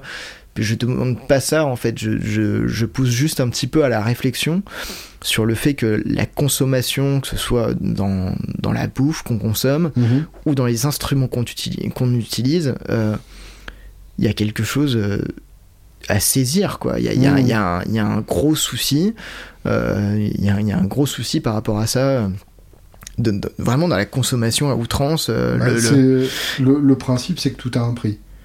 Ouais. Donc si c'est pas cher, c'est que tu payes d'une autre manière. Ouais, c'est ça. C'est la culture du gratuit sur Internet aussi. Enfin, si euh, il y, a, il y a- il y a cette phrase fabuleuse et très vraie, si c'est gratuit, c'est toi le produit. Tout à fait. Et effectivement, ça se vérifie au, au quotidien. Ouais, et puis au fur et à mesure, je suis un peu, je suis un peu outré en fait qu'avec tout ce qui se passe depuis un an, euh, on n'ait aucune réflexion sur ce côté mondialisation à Mm. mort. euh, Ah si, pendant les deux, premiers, les deux premières semaines, il y a eu Voilà. euh, une réflexion. Voilà. euh, Ouais, mais parce que les gens craignaient de recevoir des colis de Chine, parce que peut-être le Mm. que le coronavirus il était dans le colis. Enfin, tu, tu- tu- vois, le, tu, tu vois non, le. mais le- au- au-delà de ça, les, les- les- sans déconner, les deux premières semaines, j'ai eu l'impression que les gens se sont dit euh, peut-être qu'on a merdé. Et, Ça a pas duré longtemps. Et, et après, il y a eu euh, cette espèce de. Et après, Jeff Bezos de- a, a triplé sa fortune. Oui, c'est ça. voilà. et Il y, a- il y a eu cette décompensation où, à l'inverse, euh, les gens se sont dit euh, bah, puisque c'est la merde, euh, autant, autant posséder des trucs. quoi. Allez, autant y aller jusqu'au bout, quoi. Mm. Ouais, je trouve ça, euh, je trouve ça, je trouve ça juste important de pousser à la réflexion euh, Ouais, sur, euh, mais ça, moi, moi j'ai parlé de ça au niveau des guitares parce que euh, c'est mon milieu, tu vois. mais j'invite n'importe qui depuis pas longtemps là, je fais le coup, mais tu t'assois dans dans n'importe quelle pièce de ta baraque et tu regardes ce qui a été fabriqué à moins de 50 km de chez toi. Mm. Et là, bon courage. Et après, tu peux faire le circuit inverse, c'est euh, qu'est-ce qui vient de Chine? Ouais. Et c'est effrayant, tu vois. Mm, bien sûr. Et, euh, et voilà, et après, encore une fois, euh, comme tu dis, je ne suis pas du tout dans le délire à dire je suis meilleur que vous, ou euh, je, je- Voilà. Tu vois, je vais t'en raconter une bonne il y a pas longtemps, là. J'ai eu un, un- un beau contrat pub il y a pas longtemps. Mhm. Euh, j'ai pu euh, donc j'ai eu une rentrée d'argent cool j'ai arrêté de fumer il y, a, il y a deux mois et demi maintenant je me suis Bravo. remis au sport et euh, il y a un, un pote bah, qui, est, qui, qui fait des backing tracks comment français qui, est- qui est, qui est connu de Nino Euh, C- Ok. Sébastien Zunino Je connais pas. ouais. Ok. Euh, voilà, euh, qui, qui est devenu ultra sportif aussi, voilà, et qui, me dit euh, il faudrait que tu te prennes un truc pour les pulsations euh, du cœur, etc. euh, Mm. pour, euh, voilà. Bref, il, il me donne quelques conseils, et je me dis euh, tant qu'à faire, je suis un vieux Apple Boy, tu vois, j'ai le iMac, euh, j'ai j'ai l'iPhone, j'ai l'iPad. Euh, bon, bah, je vais me prendre l'Apple Watch, tu vois, et, euh, et j'ai reçu mon Apple Watch toute neuve, euh, voilà, et euh, je l'ai foutu 24 heures autour du poignet. Et je me suis dit, mais qu'est-ce que je fous avec ça, quoi. le moment de clarté. Tu vois, non mais vraiment, hein, où j'étais là, et puis je- mon collègue au conservatoire, je, je l'ai récupéré sur la route pour aller au taf, et pareil, je lui dis, mais putain, je sais pas ce que je fous avec ça au poignet, quoi. Si je voulais lire l'heure, mais je prenais une montre, quoi, basique, et on est tellement surconnectés. Et, et en fait, pareil, ça, ça c'était il y a un déclic, mais il y a quelques semaines où je me dis, mais putain, euh, combien de trucs j'ai j'ai acheté récemment euh, qui me servent, mais complètement à rien. Mm. Et, euh, et en fait, quand tu le mets vraiment dans le contexte euh, musical, instrument, matos, etc., en effet, mais euh, putain, allez acheter de l'occasion, quoi. Mm. Tu vois, il y a tellement de trucs trop Bah, il y en cool. a en plus. Putain, et j'ai- moi, j'ai- tu sais, j'ai mes petits flashs, euh, sur, je reçois des mails parce que j'ai mis des mots flash euh, sur le bon coin, sur. Zicaf et compagnie, et parce que je cherche du matos et j'en ai marre d'acheter des trucs neufs, quoi. Mm. J'en ai vraiment marre. Donc, euh, voilà, je trouve ça super important en fait d'appuyer là-dessus. Et je pense que c'est un peu devenu ma nouvelle bataille parce que genre, maintenant, euh, t'as même Nîmes qui, qui, qui, qui, sait, qui a fait une petite vidéo pour se foutre de moi où il a joué, alors très gentiment, hein, c'est un pote, mais où il, il est à jouer club, il voit une, une guitare en jouer, il me dit ah, je l'achète ou pas François, je l'achète ou pas Et il la, et il la poste, tu vois. Et euh, ça m'a fait marrer, mais. euh, mais tu vois, c'est, c'est, je trouve. euh, Ouais, mais c'est que, C'est le- c'est que le message est passé d'une certaine manière. Ouais, alors c'est clair. Après, est-ce que le message est passé que en fait, euh, je vais, si t'as une guitare venue de Chine, euh, je vais forcément te faire chier, alors que pas, alors que pas du tout, tu vois, Euh, pas du tout. Euh, Ah, celle-là, faut pas que tu la montres, as-tu fait tu imagines- j'imagine bien au conservatoire. Oh là là, fais gaffe, je connais le prof, change de guitare là. Cachez vos squires. Achète une guitare française, hein, parce que. Donc, euh, justement, euh, tu, tu parles du conservatoire. En fait, c'est euh, à l'origine, c'est pour ça que je t'ai invité. C'est vrai. Euh, ou en tout cas, c'était le prétexte parce que voilà, au-delà de ça, je, je, je suis euh, très admiratif de ton jeu. J'en profite pour te le dire en face parce que on a eu cette, cette soirée incroyable où on avait ouvert pour ton groupe avec le, Ouais. le Julien Bitoun Trio, euh, ton groupe les Fuzz Gentlemen. Tout à fait. Euh, alors déjà c'était une soirée un peu spéciale parce que euh, j'étais arrivé trois heures à la bourre parce Ouais. que on avait eu une, une peur pas possible avec ma femme parce qu'elle sentait plus notre petit dans son ventre. Il se trouve qu'il se reposait juste euh, le, le futur Joshua. Euh, et, et en plus de ça, voilà, c'était un concert dans une belle salle, euh, Ouais, dingue. dans des super conditions, euh, avec un public qui était bien dedans. Donc j'avais passé euh, déjà une, une super soirée en, en faisant ta première partie et après je me suis, je me suis régalé à te- à t'écouter et j'ai euh, j'ai trouvé que tu avais vraiment, enfin j'ai ressenti cette jalousie de guitariste euh, qu'on peut tous ressentir quand on, quand on se trouve, euh, euh, quand, quand on connaît parfaitement ses, ses, ses manques et qu'on les voit combler chez quelqu'un d'autre. Euh, et j'ai trouvé que tu avais en particulier une, euh, une capacité à retomber sur tes pattes euh, rythmiquement en, improvisation qui était, euh, qui était particulièrement gracieuse. Euh, et, et vraiment, j'ai adoré ça chez toi.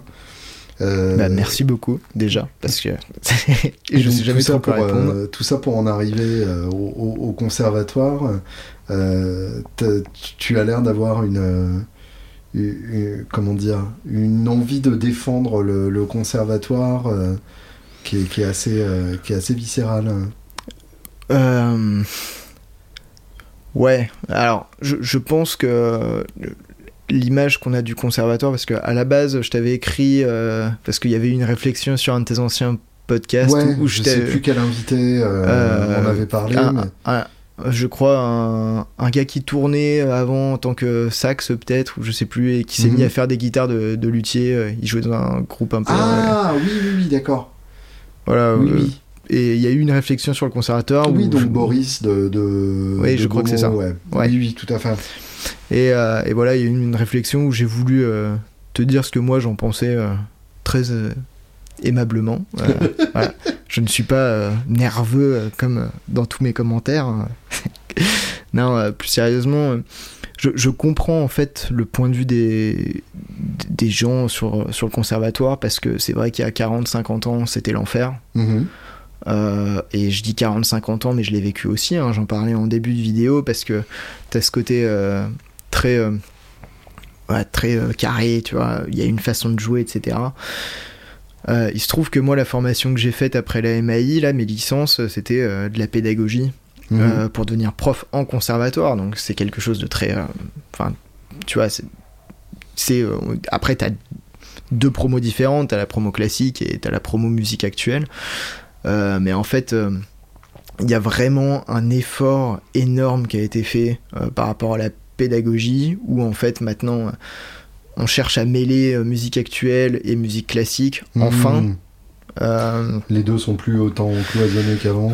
Ouais, et Mm. surtout, euh, on apprend aux musiciens classiques à sortir de la partition, quoi. Ouais. Peu à peu, Ah ouais, à improviser, euh, voilà. Et surtout maintenant, en musique, t'as, t'as- t'as le cursus musique actuelle dans quasiment tous les conservatoires, tu vois. C'est, en- c'est encore en train de. euh, pour, un- pour te dire, là, euh, je bosse à- au conservatoire de Colombes et au conservatoire de Évry. Euh, Évry, c'est très récent, donc je vais pas en dire, en dire grand chose parce que j'ai commencé en période euh, de deuxième confinement, tu Oui, vois. donc, euh, Donc cours à distance, compagnie, je connais pas bien la boîte encore, connu hein. l'endroit, quoi. Par contre, Colombe, euh, c'est, euh, je vois bien que c'est, trop bien, quoi. C'est, euh, les gamins, ils arrivent, euh, on a trois studios, Ouais. euh, et, et on apprend aux gamins à, à faire de la musique, quoi. Hmm. Tu vois, pas à faire du, du, du solfège, récite-moi ta gamme, et puis voilà, et si, si tu n'y arrives pas, bah, t'es privé d'instruments pour ta première année, enfin, Hmm. des trucs aberrants comme ça, ça, ça, ça existe plus, quoi. Ouais, Ou il y en a encore, mais euh, si tu veux, c'est des gens qui. Mais ouais, c'est plus la manière de réfléchir à l'heure actuelle. du tout. quoi. Et c'est très très mal vu en fait d'être dans, dans, dans cet état d'esprit. D'accord. Euh, ce qui me dérange en fait dans, dans cette promotion négative, et encore une fois je la comprends, Mhm. euh, je, je comprends vraiment ce discours, c'est qu'en fait on passe vraiment à côté d'un outil qui est, que je considère comme incroyable. Ouais. On, a, on a du matos, c'est de l'argent public. Bien sûr. Euh, et Oui, en c'est fait, des formations qui sont pas chères du tout. euh, si tu payes, euh, je sais pas, euh, ça dépend euh, de l'endroit où tu habites, voilà, Mhm. mais entre 300 à 500 euros une année, Eh oui. où euh, tu as ton cours d'instrument, tu as ton cours de solfège et tu as ton Mhm. cours d'atelier, donc euh, où tu joues en groupe. Euh, c'est que dalle. tu Ah vois, oui, bien euh, sûr. Je veux dire, euh, si pour les cours privés, t'en as euh, ça, 300 balles, Ah oui, c'est oui. deux mois, tu vois, même pas. Oui, c'est ça, bien sûr. donc, euh, donc voilà, et je trouve. Voilà, je voulais un petit peu défendre ça euh, pour que en fait euh, les gens puissent se dire ah ouais, peut-être qu'en fait il y a un truc à faire. Et ça, ça me plaît bien parce que par, euh, par, par conviction intime, euh, toute, euh, toute initiative publique me, me paraît importante à défendre, surtout vu le, le contexte. Et donc effectivement, j'ai envie de me dire que le conservatoire c'est bien. Mais, euh, mais c'est vrai que jusque-là, j'ai eu que des contre-exemples euh, de gens qui, qui sont tombés sur des profs euh, un peu psychorigides et qui, Ouais, qui leur après, ont pas forcément transmis cette, cette envie-là. écoute, tu te fais rapidement passer pour psychorigide quand t'es prof en conservatoire parce que contrairement à un prof dans le privé, t'as pas forcément de compte à rendre en termes de résultats, en termes de. Enfin, c'est con ce que je dis. C'est, je sais pas, j'utilise pas les bons mots, mais si tu veux, on crée un cursus Mhm. qui est censé être euh, où, où les trois cours en question, donc instrument, formation musicale, donc euh, solfège entre guillemets, et, euh, et atelier sont complètement liés. Pour qu'il y ait une cohérence euh, Tout entre les trois. Ouais. Donc, euh, donc voilà, moi par exemple à Colombe, euh, je suis le prof de FM de mes élèves, tout en étant le prof de guitare, tout en étant le prof d'atelier. Mhm. Donc je crée ce lien-là avec euh, mes collègues. Euh, et en fait, les profs, euh, on, on tourne, tu vois, les, les- pendant les ateliers, par exemple, on, on a, on est deux profs pour trois studios. Et en fait, on tourne et t'as différentes pédagogies, différentes approches euh, pour chaque élève, pour chaque groupe, en un seul cours, tu vois. Et, euh, et c'est super intéressant de travailler comme ça. Après, il y a d'autres méthodes euh, qui fonctionnent très très bien en atelier, en, en atelier dans d'autres conservatoires. Mais ce qui m'importe, c'est vraiment de défendre le fait que non, le conservatoire, c'est pas un truc ultra rigide comme on l'a connu à l'époque. Mhm. Et surtout, en fait, c'est un service public qui est très peu, u- très peu utilisé Ouais. du fait qu'on pense que c'est un truc pour, euh, pour élite. euh, Alors Mhm. c'est clair que si tu veux t'inscrire au CNSM de Paris, bon courage quoi. Euh, Mhm. tu vois, mais en fait là je te parle du conservatoire que tu as dans toutes les villes où euh, en fait on pourrait très bien apprendre à... On pourrait très bien apprendre à... Tu typiquement les gens qui, qui viennent des quartiers un peu sensibles, un peu Mhm. chauds, euh, ils considèrent le que le conservatoire n'est pas fait pour eux. Ouais. Et, euh, et euh, c'est évident. euh, Enfin, on comprend pourquoi ils pensent ça, tu vois, Mm. parce que t'as ce côté, bon, le conservatoire, rien que le nom, tu vois, le, le nom, c'est c'est une entité, quoi. Oui, c'est ça. le- Euh, Limite, t'as pas de perruque, tu peux pas rentrer. ouais, il y a un peu de ça. Mhm. Alors qu'en fait, euh, si tu veux, on, on est équipé en, en trucs électro, en micro, Ouais. euh, on fait des ateliers de texte, donc euh, en fait, tu peux très bien Mm. euh, composer ton morceau de rap au conservatoire et apprendre à composer un titre et à le développer, à l'enregistrer. Il y, a un vrai effort de modernisation qui a été fait. Ah ouais, carrément. carrément. Et, et, en fait, je, on voit qu'on est quand même en train de placer de plus en plus des directions qui sont très ouverte sur le sujet. Hmm. Euh, après, euh, on n'est pas à l'abri de tomber face à quelqu'un qui est complètement réfractaire à, l'idée d'ouvrir aux musique actuelle. Euh, mais comme les boulangeries, si tu veux, t'en as des très bonnes et hmm. t'en as, bah, ça craint, tu vois. Bien sûr. Tu, voilà, je dis pas que tous les conservatoires sont parfaits. Par hmm. contre, vraiment dans la majorité des cas, il y a une grande ouverture d'esprit. On peut vraiment trouver notre compte. Ouais, donc ça vaut le coup de leur, de leur donner leur chance. Ah, et puis surtout, c'est notre thune à tous. Oui, bien sûr. C'est un truc qui est financé dans le public. Euh, donc par notre argent, par nos impôts, hmm. pour qu'en fait ça ne coûte absolument rien à l'inscription euh, pour avoir un cursus complet quoi. Ouais. Donc euh, je te laisse imaginer. c'est vrai qu'en soi c'est fabuleux, ouais, t'as raison. Oh, je, je, pense qu'on passe vraiment à côté d'un truc énorme, mais pas que le hmm. conservatoire, hein, le service public en général. Il y a plein de trucs qui se fait, en fait on y pense, mais absolument pas. Hmm. Euh, peut-être parce que on voit bien qu'ils cherchent à détruire ça peu à peu depuis quelques années, tu vois, c'est évident. Mais il euh, y, a, vraiment quelque chose à récupérer et je pense qu'en fait, plus on a d'élèves euh, qui cherchent à, s'inscrire, euh, plus en fait on va faire comprendre que c'est un outil qui, qui peut être formidable. Quoi. Mmh. Oui, et comme tout outil, plus on s'en sert, mieux ce sera. Quoi. Ouais, et moins on risque de marcher dessus aussi. Ouais, ouais, je vois. Voilà. Et, et, je trouve que c'est important. Et, et voilà c'est ma façon de voir les choses. Je comprends les élèves qui ont été un petit peu traumatisés, mais vous avez entendu euh, tous mon discours juste avant de ce que j'ai vécu des périodes, de ma période musique classique en conservatoire. Hmm. Euh, je voilà, je connais le sujet euh, quand c'est ultra rigide, mais ça y est, hmm. ça a changé quoi. Et et je me rappelle que quand j'ai fait mon tutorat et encore aujourd'hui, j'en ai plein des histoires comme ça, mais quand j'ai fait mon tutorat euh, de, prof pour mhm. passer mon diplôme d'état, mon prof il m'a dit tu rentres trop dans les détails en fait, tu vois les gamins ils sont là pour, pour faire de la zik, euh, les fais pas trop chier avec tes grilles et compagnie quoi. Euh, j'étais genre abuse pas, tu vois, genre, quand même. Et, et voilà, il y a plein de trucs qui, qui restent en tête. L'harmonisation de la gamme majeure par exemple. Mhm. très récemment, mais je te parle de ça la semaine dernière, tu vois, moi j'apprenais encore le côté tu vois, Do majeur 7 euh, au, tableau. Et en fait, mes collègues, ils m'ont dit, mais honnêtement, sur ton premier degré, là, pour ceux qui écoutent, faut, faut connaître un peu, mais honnêtement, sur ton premier degré, toi qui joues jamais de jazz, est-ce que t'as déjà joué un Do majeur 7, quoi? Mmh. Et bah non. Et, bien sûr. Sauf que j'en parle pas, c'est un truc qui est extrêmement théorique que je vais écrire au tableau et leur expliquer et le faire sonner alors que je le joue jamais. majeur mineur mineur majeur euh, c'est c'est déjà bien. utile ouais. Ouais, ouais, bien et, sûr. euh, et puis plus parler en couleur qu'en pure théorie et, hmm. donc voilà j'ai des collègues qui, qui, sont un peu plus âgés que moi euh, qui, voilà, qui ont plus de bagou en tant que pédagogue. Et, ils le savent qu'ils peuvent me dire ce genre de choses tu hmm. vois. Parce que j'ai la chance d'avoir des, des collègues géniaux mais euh, voilà, ils peuvent me dire ce genre de choses. Ils savent aussi utiliser les bons mots, évidemment. Euh, c'est des profs. et, Ça reste des profs dans la vie. c'est vrai, hein, mine de rien, ah bah, c'est ultra lié. comme comme pour le coup, étant prof, j'ai énormément regretté mon commentaire dont je parlais tout à l'heure, qui était hmm. ultra vénère parce qu'il n'y a rien de pédagogue là-dedans. Oui, tu vois. bon, après, encore une fois, c'était. Bref, coup de gueule.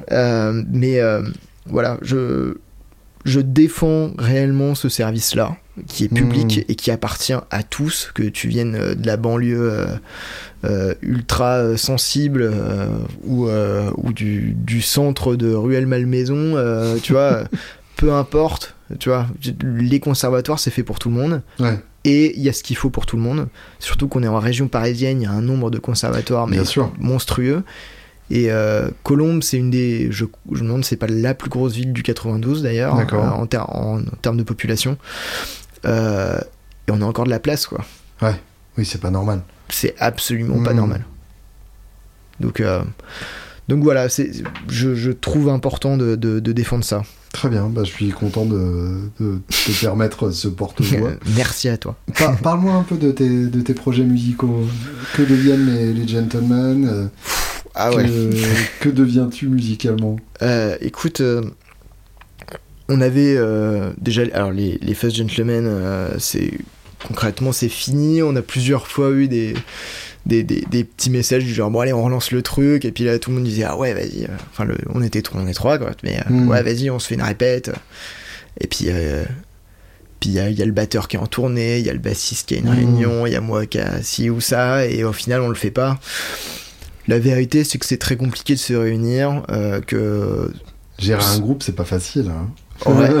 je m'étais, je m'étais, je m'étais dit qu'en trio ce serait euh, plus simple, mais il se trouve que euh, pas forcément. Non. Je, je, suis un peu un, enfin j'ai changé là-dessus, euh, mais j'étais un peu un nazi à l'époque mmh. parce que je savais où je voulais aller. Ouais. Et et donc j'allais tout droit, tu vois. Je veux dire que tu les dirigeais de manière ouais, très... ouais, j'étais directif et, euh, et puis euh, ça leur arrivait de m'envoyer chier, mais euh, je comprends pas pourquoi ils l'ont pas fait plus souvent. Ça, c'est une preuve ah. de, de, patience terrible, surtout de mon batteur, bah, Antonin Guérin, Bien qui, sûr. Est, qui est toujours mon batteur pour absolument tous les projets que je mets en place au passage. Donc ouais, il, a, il a dû me pardonner. Peut-être qu'il croyait en ta vision aussi et qu'il voulait t'aider à la, à la réaliser.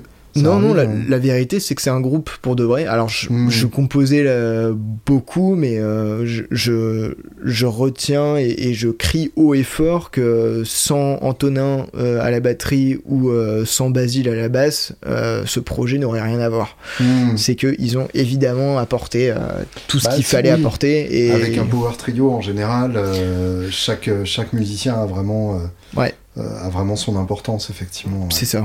Donc euh, je, je, pense que je l'ai pas montré assez à l'époque, mmh. euh, ce qui est dommage, mais ça fait aussi partie de ma formation de Zikos. Bien sûr. Euh, je doute pas qu'Antonin, s'il est, c'est même lui, hein, qui, ça fait, ça fait, des années que je parle de faire un album solo et en fait je, je, je compose des trucs dans un style puis dans un autre et en fait je sors rien et, mmh. et c'est lui et François et François Charles de la Coudre qui, qui me disent on, on t'attend. en mode bouge ton cul, quoi. Et, euh, et voilà. Mais euh, j'ai un, peu, un peu mis en pause, en vérité. Mmh. Je, je, et je pense que tu peux comprendre ça, c'est que. C'est bien les pauses aussi, c'est important. Oui, mais je, je, ça fait un an qu'on peut plus sortir de chez nous. Mmh. Euh, je, je n'arrive pas à me dire que que je vais composer quelque chose de vivant en se sentant euh, artistiquement et mort tu vois mmh, je, je, trouve ouais, qu'il y, y, a un manque de découverte euh, de, de, dingue euh, un manque de liberté et, et je dis pas mmh. ça dans un sens politique je m'en fous c'est pas le sujet c'est juste voilà, quoi qu'on pense en fait de ce qui se passe sur la planète, tu vois. Aujourd'hui. T'as on... le droit d'avoir un avis aussi, il hein, n'y a pas de problème. ouais, je sais. En fait, j'ai pas trop envie d'en parler parce que je, je, trouve que. Oui, euh, les, les gens ils chialent assez sur les réseaux sociaux sur ce sujet. Il y a tellement de, de, de poids euh, qui est donné à, à ouais. certains discours, effectivement, que c'est toujours délicat de, ça, en fait, de ça... donner l'impression que t'es es dans le même camp, mais c'est infiniment plus compliqué que ça.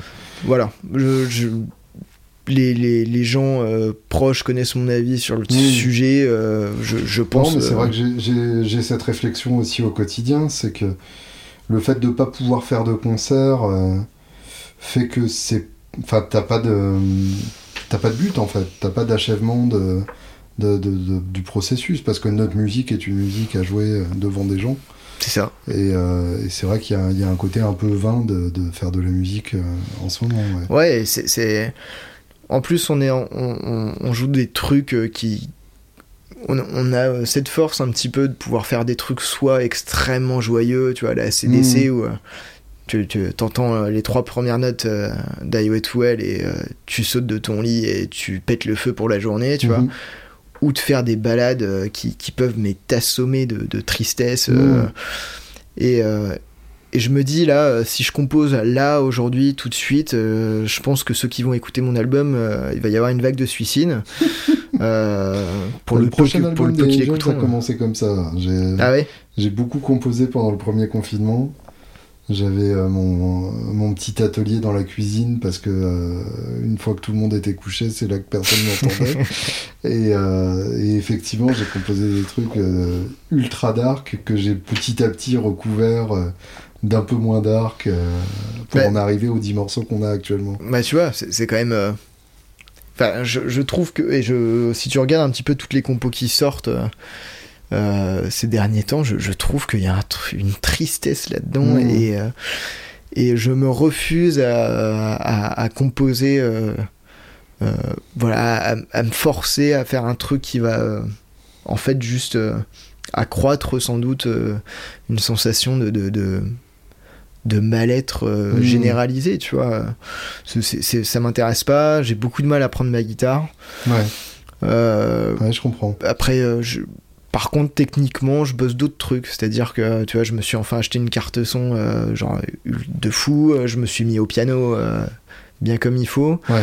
Je me suis acheté la suite native, Bien. euh, mais genre native, tu vois, le, le- le plus gros bundle possible, euh, Excellent. avec le clavier native. euh, Bah, euh, si, je- si tu fais de la musique de, de pub, Bah, c'est pour- ça. ça se justifie pleinement. Ouais. Voilà. C'est surtout pour ça. Et euh, donc, écoute, euh, je, je, je, je pars dans ce délire-là. Juste avant Mm. le, le deuxième confinement, en fait, on avait lancé un projet avec bah, Antonin Guérin et, et François-Charles Delacoudre, euh, où c'était c'était des reprises euh, typées à fin 60, euh, début Mhm. 70. euh, jusqu'à ce qu'on vrille total et euh, qu'on aille jusqu'à du John Mayer et, et compagnie Mhm. euh, euh, mais toujours dans tu vois le registre très euh, blues blues rock Ouais. euh, donc il y avait aussi du Led Zepp euh, voilà et, euh, et franchement c'était bien engagé euh, j'avais j'avais euh, on avait déjà une date de confirmée euh, pour février et puis euh, il y Mhm. avait euh, une bonne dizaine de plans euh, pour pouvoir jouer sachant que je ne joue pas aussi souvent que François et Antonin euh, Mhm. sur scène tu vois donc moi jouer avec ces deux gars là qui sont des brutes déjà euh, tout simplement et en plus euh, de très bons amis ça me faisait délirer quoi Ouais. tu vas de me dire ça y est je vais je vais remonter sur scène euh, je vais faire des lives ça me manque Oui, et puis en plus avec des gens derrière où tu sais que, Bah, ça joue. que ça va bien se passer. Quoi. voilà Mm. c'était et euh, putain on m'a encore coupé ça quoi Ouais. tu, tu vois et, et Ouais, ouais, donc est-ce que j'ai vraiment envie de lancer des projets avec des gens là tout de suite pour en fait encore me reprendre une claque dans trois mois Mm. ce que j'espère pas évidemment euh, et euh, et voilà donc je suis vraiment dans cette optique là à me dire écoute prends ce que tu peux pour l'instant Euh, j'ai la chance euh, bah, de vivre correctement pour l'instant Mm. quand je vois que j'ai beaucoup de proches euh, pour qui c'est la merde à cause de de cette période de merde Bien sûr. Et c'est voilà c'est facile pour personne Mm. euh, je me rends compte que j'ai de la chance pour le moment. euh, et donc, euh, j'ai pas envie de faire mon Calimero à composer des trucs de. de, de, de, de, déprime, tu vois. Ouais. donc voilà, là on est en train de se délirer, on va faire des reprises. Euh, voilà en mode vidéo euh, mais mais vraiment pas pour faire de la vue ou euh, Mm. juste pour s'éclater un peu euh, et reprendre un registre que j'ai jamais vraiment attaqué tu vois Ouais. là, je suis en train de bosser sur Wicked Game Mm. Chris Isaac, quoi. ouais et euh, mais une, une reprise ultra soft tu vois pas du tout euh, Pas évident, hein, le, ouais le, le- le coup de vibrato euh, Mais bien justement, placé, euh, tu vois même il y aura pas le coup de vibrato c'est vraiment ultra euh, ultra simplifié euh, Mm. voilà je suis en train de préparer une reprise de U-Turn Lily de euh, Mm. comment Aaron Ouais. Euh, donc tu- vois les, les gens qui sont habitués à me voir faire des gros solos euh, voilà je prépare ça et vraiment pour le kiff quoi Ouais, ouais, j'ai hâte Euh, euh, d'écouter ça.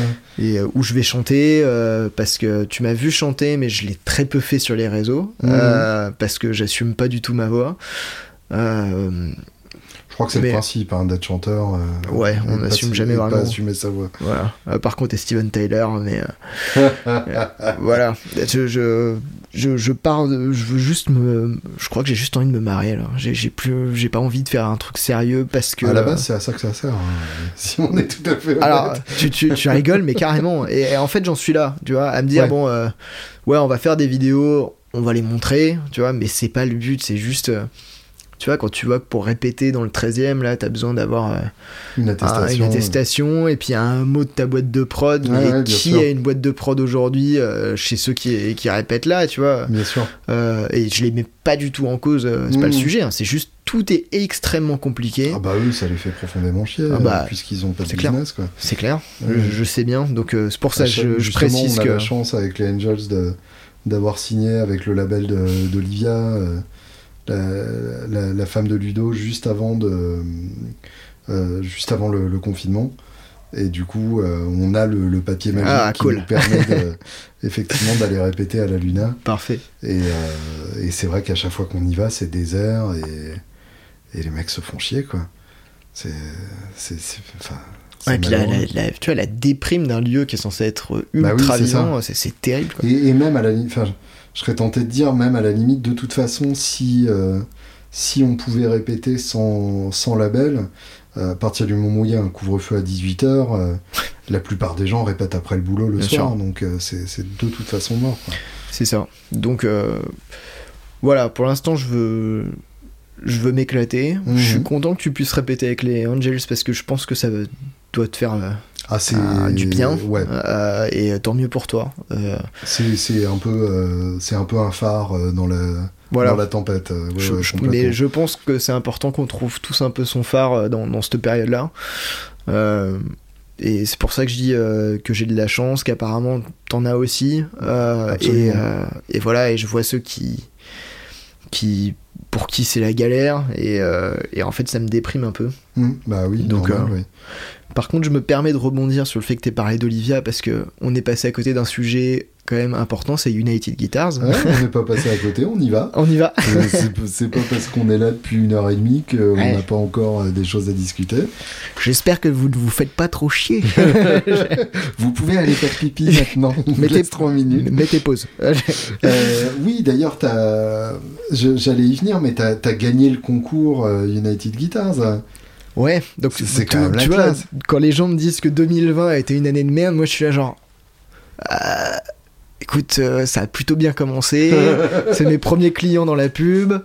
Euh, J'ai rencontré du beau monde. voilà, donc bon, ça reste une année de merde sur. sur plein de points euh, dont je parlerai pas parce que on s'en fout et surtout on est là aussi pour parler de trucs positifs Euh, donc ouais, j'ai gagné United Guitar, c'était complètement inattendu. Au point où j'ai appelé mon morceau euh, du concours euh, final. Quand on était tous en finale, là, les 10 finalistes, j'avais fini de composer le truc la veille en me disant putain, je crois que je vais même pas y aller. Et puis t'as Antonin, j'a- j'appelle Antonin, je dis je crois que je vais pas y aller. Il me dit, il m'a juste dit ta gueule, quoi. Genre, tu, tu, tu montes dans ta caisse demain, tu, tu fous ta, ta- Voilà, et t'y vas, quoi. Arrête tes conneries, bien sûr que t'y vas, quoi. Je fais bon, ok, j'y vais. Et euh, j'avais appelé mon morceau No Chance. Parce que parce que c'était évident que j'allais pas gagner, tu vois. C'est très bien. Donc, euh, donc voilà, et c'était vraiment euh, très très peu parce que Thomas Frati, qui est un musicien monstrueux, est arrivé un point derrière moi. Hum. Euh, et il est aussi sur United Guitars, et euh, heureusement, parce que son morceau est fou. Mais j'aime bien. euh, Enfin, ça m'a ça m'a fait vachement plaisir de voir ça parce que euh, bon déjà on a on a passé des chouettes moments ensemble. euh, Onam aussi. Ouais, grave. C'était bien, c'était bien, c'était beau. Et euh, et j'ai j'ai- enfin. Pour moi, le, c'était le sens même de- du concours United Guitars que de découvrir un mec comme toi. Euh, de, de- de découvrir quelqu'un qui joue la mort euh, et qui a pas, qui a pas, qui pas encore eu l'exposition euh, que, que ça aurait mérité. Donc c'était, euh, c'était bien que ce soit toi qui gagne, je trouve. Et bah cool.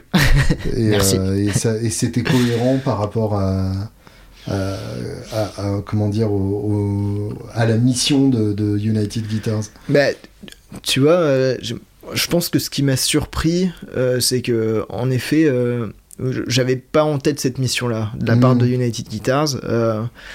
Il n'y a pas de vidéo du concours, c'est dommage, mais en fait, euh, je, quand, quand je monte sur scène et que Ludo me, me dit bah, présente-toi, euh, s'il te Mhm. plaît, euh, parce que Ludo, je l'avais rencontré. euh, quelques mois avant au final Ouais. en, en vérité ou peut-être un an avant euh, un peu moins d'un an avant sur un, sur un salon et, euh, et voilà et, euh, avec euh, comme tu disais tout à l'heure de judo, tu sais, ce côté à te poser des questions très en dedans. Bien sûr. On parlait de Zach Wild, on était un petit groupe dans ce salon et à un moment il me regarde et il me dit juste et sinon t'es qui? Voilà. Donc maintenant, maintenant je connais très bien Ludo et évidemment je, j'adore ce mec. voilà. Euh, et, si tu veux, euh, donc il n'y a pas de vidéo du concours, des finales. Euh, mais je monte sur scène et on me dit bah explique-nous ton morceau mhm. et je dis bah, au début j'ai voulu composer un truc pour en foutre partout en me disant il fallait que je vous montre que j'en ai un petit peu sous le capot quoi et puis en fait ça m'a fait chier donc j'ai dit bah non donc j'ai composé un truc où j'en mettais pas partout et puis au final, je me suis dit, à la fin, j'en mettrais bien un peu partout quand même. et, et, tu vois, il y a juste. Euh, je crois c'est Néo qui a dit un truc du genre. Euh, ok, tu sais, genre ça n'a aucun sens. et Néo qui était dans le jury. Et, et voilà, bon bah c'est à toi. Et voilà, donc j'étais à côté de Manu Livertou dans la foule quand on a eu les résultats. Et quand on a dit François Tuffet, je l'ai regardé j'ai dit Genre, il y a un autre François, tu vois, dans la salle, tu vois, n'importe quoi, un, peu hallucinant. C'était, euh, c'était drôle. Donc voilà, et, euh, et puis, tu vois, un mois après, c'était le confinement, quoi. Euh, donc, très spé. Ma grande chance par rapport à ce concours, évidemment, j'ai rencontré beaucoup de monde. Je crois que la plus belle des rencontres que, que j'ai fait, c'est Yuri, hmm. avec qui je suis devenu vraiment très très ami. Euh, et, euh, et voilà, c'est un mec que je suis depuis des années. Hein. Mmh. Euh, et puis, pour ceux qui le connaissent, et il y en a, il y a du monde qui le connaît tu vois le niveau de ce type. Bien tu vois le, toucher de ce gars, la gentillesse de ce gars. Euh, et euh, bah, pour la petite histoire, Yuri euh, faisait partie des invités de la toute première Guitar Fest. Il m'en a déjà parlé. Avant même que ça se passe à Clichy. ouais, ouais, il m'en a parlé. En plein air, dans un, dans un stade. Enfin, c'était, c'était, bien chouette. Ah, il en a un très bon souvenir d'ailleurs. et, et voilà, et tu vois, Yuri m'a vraiment permis de croire en moi, mhm. ce qui était nécessaire euh, cette année, je pense.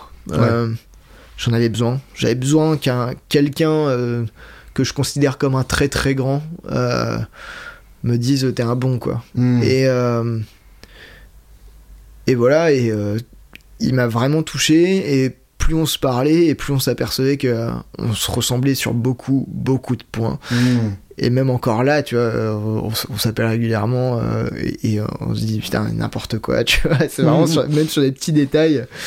Voilà, donc c'est devenu un, très bon ami et euh, ça reste un des musiciens les plus exceptionnels que je connaisse, hmm. musicalement, humainement. Voilà, c'est devenu un, un, super super ami et et en, plus, il s'est retrouvé sur mon morceau, du coup, euh, pour le morceau que j'ai composé euh, pour United Guitars. En plus, euh, ouais, en plus de Manu Livertou. Donc, c'est des signaux super importants pour moi parce que Manu, c'était mon prof. Ouais. et qui a toujours son statut de légende dans mon cœur, comme, mmh. comme, il, comme quand j'avais 15-16 ans et que mon prof me disait, lui, c'est le Steve Vai français, tu vois. Ouais, je comprends. Et euh, c'est mon prof, c'est aussi devenu un super ami euh, depuis Nancy. Et, euh, et, en plus, j'ai Yuri. je pense que si, si j'avais pu faire quelques minutes en plus sur mon morceau, il manquait plus que Robin Saturax dans la bande parce que c'est vraiment mon, mon, meilleur pote, quoi. Et, mmh. et ça aurait été vraiment le, la chanson des copains. Même si elle est profondément, ce, ce, morceau est profondément triste. Euh, que, j'ai composé euh, à la fin du premier confinement mhm. Euh, parce qu'en plus j'ai eu une rupture à ce moment-là tu vois. Enfin ça a été genre oui comme dit l'autre les, les, emmerdes ça arrive en escadrille voilà. J'ai mhm. pris tout dans la gueule voilà. Donc ça m'a permis de prendre un, morceau dont je suis assez fier. Mhm. et dont déjà Manu et Yuri ont, ont fait des trucs genre splendides dessus. Mais vraiment, c'est de la beauté, quoi. J'ai euh, Yuri, euh, alors tu connais le, le gars, jamais content de lui-même. Bien sûr. Et euh, Le qui me- plus grand pinailleur du monde. Voilà. Et, euh, et qui m'envoie son truc, qui me dit écoute, je pense que je vais le refaire. Et j'écoute ça. Ah, ah, ah, et, je suis là, du genre. Normal, tu, bah oui. tu ne touches à rien. Et euh, Yuri, dont on entendra peut-être l'album euh, de façon posthume dans une centaine d'années. écoute, euh, j'espère être là pour l'écouter. mais voilà, exceptionnel quoi. Hmm. C'est- un super souvenir. Et évidemment, euh, François Charles Delacoudre à la basse. Et, euh, et euh, Yann Coste à la batterie. Hmm. Et euh, Yann Coste, c'était ma première rencontre avec ce mec Il qui est m'avait éclaté. quoi. J'ai eu est la euh, chance d'avoir cette même section rythmique pour mon morceau. euh, sur le 1, ouais, ouais. et vraiment. euh, je- le bonheur. Quoi. Ah ouais, ouais, ouais. Moi, j'ai juste. Euh, Yann m'a appelé euh, une semaine avant le studio, je crois. Il bossait tous les morceaux. Et euh, il y a un truc que Antonin Guérin, mon batteur attitré, on va dire, il connaît de moi, c'est que j'adore composer euh, des riffs en ternaire avec une batterie binaire. D'accord. Je, je fais tout le temps ça naturellement, tu vois. euh, et euh, Yann m'appelle euh, une semaine euh, avant l'enregistrement, il me dit C'est normal ou pas C'est fait exprès. c'est fait une exprès erreur ou euh, c'est une batterie à la con euh, Et je lui dis ah, ça fait exprès. euh. Ah, ok, pas de problème. Tu vois, euh, et c'était vraiment dit sans jugement, genre euh, ok, c'est juste pour être sûr. Ouais, T'es ouais, sûr, que tu veux que je joue binaire là-dessus Oui, oui, tu joues binaire. Et, euh, et ce qui est super agréable dans ce dans ce duo bass bat et comme c'était super agréable avec les Fuzz Gentlemen, Mhm. c'est que c'est des mecs qui sont là pour faire le taf, quoi. Tu vois, Hmm. et surtout, euh, je ne. C'est ce que je te disais, je suis beaucoup dans la direction, mais c'est plus dans, dans, dans l'esprit de composition, si. S'il y a un truc, surtout dans la mélodie, en Mhm. fait, où je sais où je veux aller. Euh, donc je vais être directif là-dessus. Par contre, le bass bat, c'est. euh, free ride, tu vois, les gars, vous faites ce que vous voulez, quoi. Mhm. Et voilà, et. euh, et tu vois, je peux leur parler en boom chak et leur dire là, si tu peux faire boum boum boum. euh, et euh, les gars, ils sont là à te lever le pouce, genre t'inquiète, tu vois, genre euh, Mm. on, va, s- on, on va faire un truc, quoi. Et voilà, et, euh, et ça marche, quoi. Ouais. Donc, euh, donc voilà, super expérience et euh, humainement, euh, j'ai aussi rencontré du monde. euh, euh, Arnaud, Bien sûr.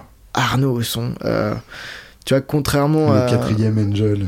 Ouais, bah, je, crois, que- je crois que c'est le, le- le dernier membre de tous les groupes qu'il C'est enregistre. à peu que près ça, ouais. je, je suis quelqu'un d'extrêmement sanguin de base. euh, je me suis calmé avec le temps, mais je- quand je suis sous pression, je peux vraiment envoyer chier les gens très très fort. Mhm. Ce mec-là est une des rares personnes qui a réussi à me. Ouais. Tu vois Où euh, j'étais le fait. premier enregistré, on avait des problèmes techniques avec mon ampli. euh, en fait, c'était juste un câble d'Alim qui, qui merdait. euh, mon son me plaisait pas, etc. Et je commençais à, à m'insulter quand j'arrivais Mmh. pas à faire un solo, à, à gueuler, quoi. Et, et en plus, on, tu vois, bah, tu l'as fait, hein, le premier, t'as- derrière, t'as Ludo qui dit par contre, je te- faut aller vite, hein, parce que bientôt on doit passer à l'autre morceau. C'est toi qui as enregistré en premier? Ouais, Ouais, parce que c'est moi qui ai enregistré en premier pour le premier. c'est l'enfer, hein. bah, en fait, euh, je... moi ça allait parce que du coup c'était en live avec, euh, avec les deux autres dans la pièce. Ouais. Et, euh, et on a pris, je crois que c'était la troisième prise. Ok. Mais. euh, Ah, c'est vrai que vous avez fait du live. Ouais, c'est ça. Et en fait, du coup, Ludo s'attendait à ce que les autres, ça prenne à peu près ce temps-là. Et, Et voilà. non C'était pas exactement ça. Ouais. Euh, ouais, bah Arnaud, si tu veux, il, a, il y a un moment où je m'insulte, je me rappellerai toujours de ça. Mais vraiment, je me dis, mais putain, t'es qu'une merde. en me parlant à moi-même. Et Arnaud, il se retourne. Et tu sais, il montre ses deux mains comme ça en faisant un signe calme. Et Mhm. il me dit juste, François, on est tous là. Tu sais, avec sa voix super calme comme il peut faire, euh, on est tous là. T'as le temps.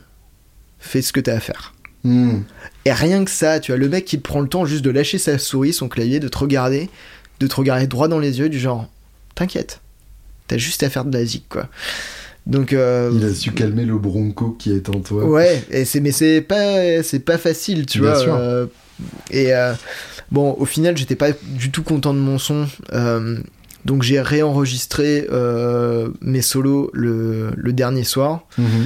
euh, en, euh, en trois quarts d'heure. Ouais. Contrairement au, au solo qu'on n'a pas gardé où j'ai ça, ça a mis une plombe parce Mm. que j'étais tremblant parce que j'avais une nouvelle de merde la veille Mhm. et et voilà donc donc ça a été ouais c'est ça a été une belle découverte j'ai eu aussi Nico Shona euh, Mhm. et, et qui on s'écrit de temps en temps et j'ai vraiment découvert un Zikos mais le mec on- parce que je joue aussi sur le morceau de Régis Savini euh, Nico arrive avec sa gratte il se branche il fait un solo il s'en va Ouais. Carré, c'est beau, c'est propre. Et, euh, et voilà, et là je suis allé écouter son dernier projet, euh, son, son, son nouvel album. Là, il a fait un live euh, YouTube, forcément. Euh, et la grosse claque. Donc pareil, une bonne Mm. découverte. Euh, J'ai pu rencontrer euh, Florent Garcia aussi. ça a été une bonne découverte parce que on le connaît derrière sa caméra. Ouais. Nice, tu vois, mais voilà, c'est cool aussi de lui parler.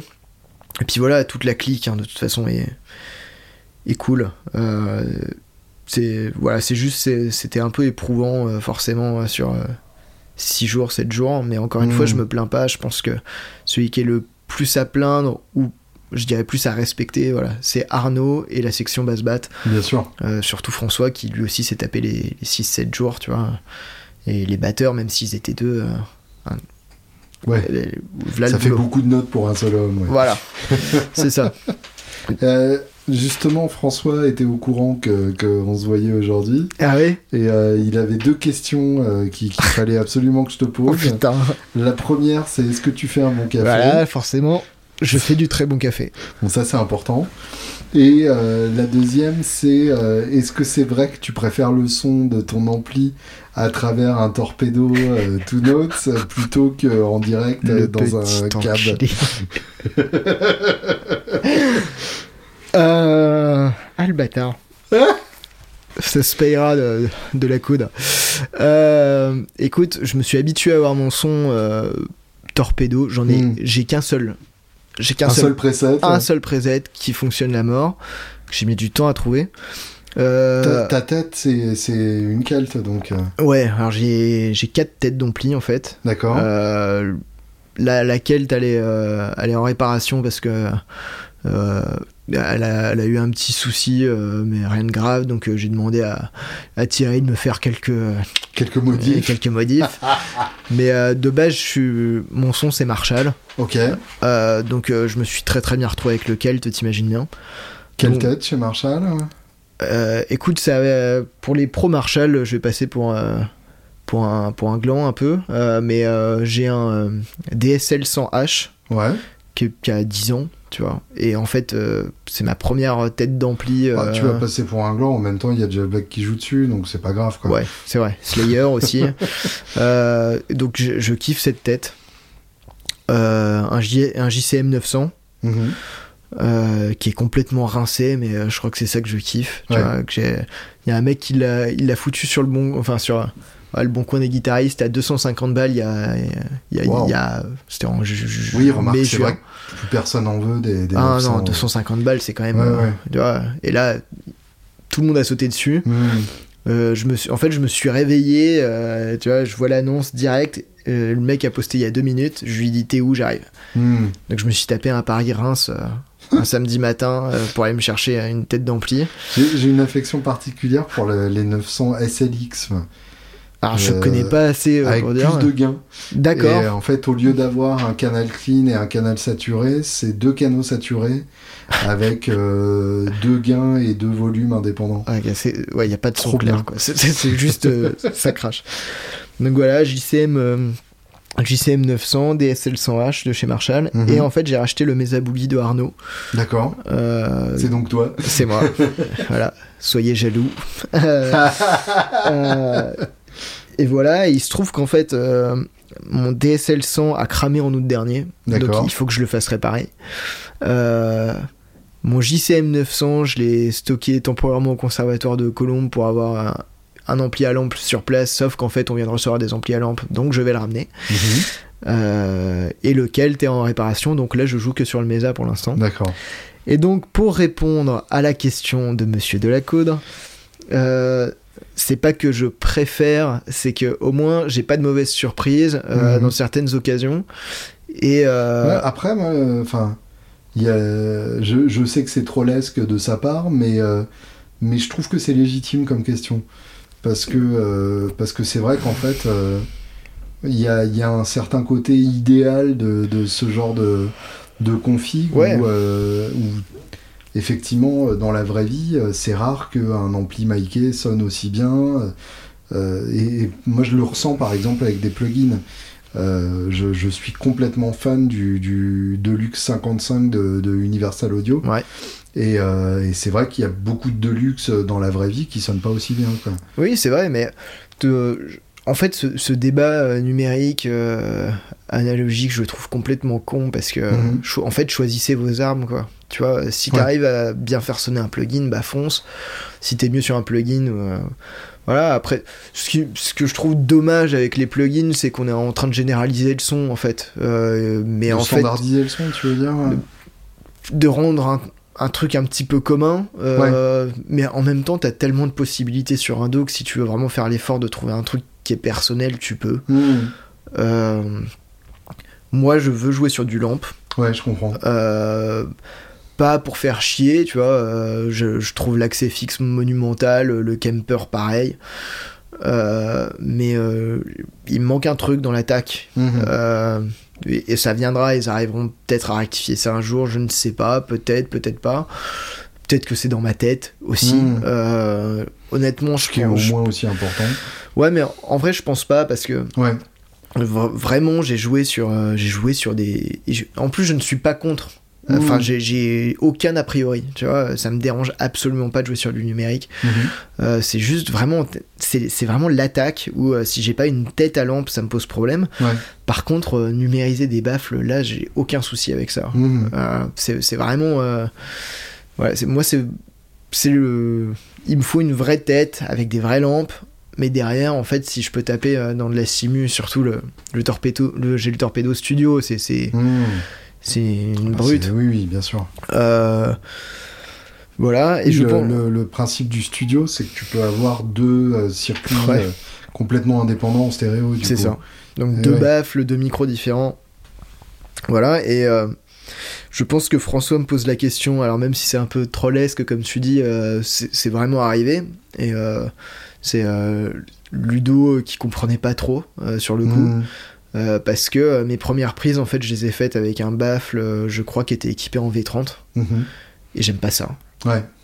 Euh, et en fait, euh, j'ai dit, quand je suis revenu euh, pour enregistrer mes trucs, j'ai dit par contre, euh, je prends le torpedo studio quoi. Pas euh, Et là, t'étais t'étais chez toi, quoi. ouais, ouais, Ah, carrément. ouais, j'avais ma tête, j'avais mes grattes, euh, j'avais euh, mon baffle au final. Euh, et surtout, c'était pas pour être chiant, surtout qu'Arnaud il est super open sur le sujet. Lui, tant que ça sonne, ça sonne. Bien sûr. et je trouve ça très bien, tu Mhm. vois. Euh, et voilà, je connais mon son en fait, donc je vois pas bien l'intérêt d'aller enregistrer sur un, V, sur un V30 pour avoir un son que j'aime pas, tout ça pour dire, hey, j'ai enregistré en analogique, tu vois. Je, panne pas. C'est pas une fin en soi, ouais, bien sûr. Euh, moi, je veux juste avoir le son que j'ai envie d'avoir.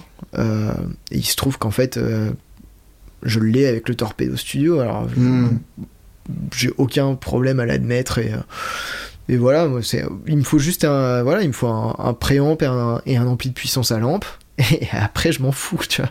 Tant que j'ai mon greenback dans mon, dans mon Torpedo euh, Studio, là, moi, ça me va. Et donc, niveau gratte, euh, Vigier, moi, je t'ai vu avec une Chaos. euh, Ouais. Euh, alors là, j'en ai deux autres. D'accord. Bah, depuis. Donc j'ai la Vigier Chaos qui est que je lâcherai jamais. Et j'ai deux Vigier experts, euh, Mhm. donc qui est vraiment la strat de chez Vigier. Euh, Oui, c'est ça, là, trois simples, du coup. Ouais. Euh, donc il y a une. euh, ah, à chaque fois je confonds, c'est une 63 et une 54. Donc euh, la, la différence c'est que. Palissandre et érable. Voilà. Et la Vigier est en train de m'en construire une. Donc je l'attends. Comme Excellent. Et c'est une GV. Donc la forme Mmh. Les Paul qui est- que je trouve super belle, en bleu. voilà, donc je, je l'attends avec impatience. Je pense que elle devrait arriver en. Je l'ai commandé en juillet, donc euh, il y a 10 à 12 mois d'attente. Ouais, ça devrait pas trop tarder, donc. euh. Donc, bah, ouais, juin, je pense. Juin, juillet. Et, euh, et ouais, ça, c'est ma. Pareil, ça, c'est ma petite fierté d'avoir. d'avoir pu rentrer dans l'écurie Vigier Ah parce bah, je que comprends, ouais. parce que au-delà du fait voilà, d'être endorsé, je, je sais qu'ils sont relous pour sélectionner leur euh, et que c'est pas c'est pas seulement une question d'être un bon musicien, ils veulent ils vérifient vraiment si t'es quelqu'un de fidèle ou euh, Mm. si vraiment t'aimes leur instrument. Donc euh, je les trouve profondément humains ces, Ouais. ces gens-là. Euh, voilà, je, et en plus, je, je, je pense que je partage l'avis de Patrice sur le sujet dont on parlait, tu vois, le Mhm. fait de fabriquer en Chine et compagnie, de commander en masse. Donc en fait, je partage autre chose euh, avec euh, ce groupe-là, qui est euh, déjà, je trouve leur guitare exceptionnelle, et au point où tu vois, j'ai une Les Paul à la maison, une Gibson, qui sonne la mort, Elle est vraiment terrible. Mais en fait, faut régler le manche tous les 4 mois, ça me gave. euh, voilà, ma, mes vigies, elles bougent pas, je les sors de l'étui et ça marche, quoi. Ouais. Et, et, euh, et j'ai besoin de ça, c'est un- J'ai besoin de sortir ma gratte et me dire, je vais pas avoir d'emmerde. Euh, et ça se passe très bien comme ça avec Vigier. Et euh, en plus, c'est des belles grattes. C'est français, euh, sans faire le euh, acheter tout français parce que ça, c'est mon choix. Hmm. Mais ouais, pour le coup, ma guitare, elle est fabriquée à 40 minutes de chez moi, quoi. Ouais. Tu Ah vois. oui, bien sûr. Et je trouve ça super beau de pouvoir me dire ça. Dans la zone industrielle de Grigny. voilà, tout à fait. Et, euh, et j'en suis très fier.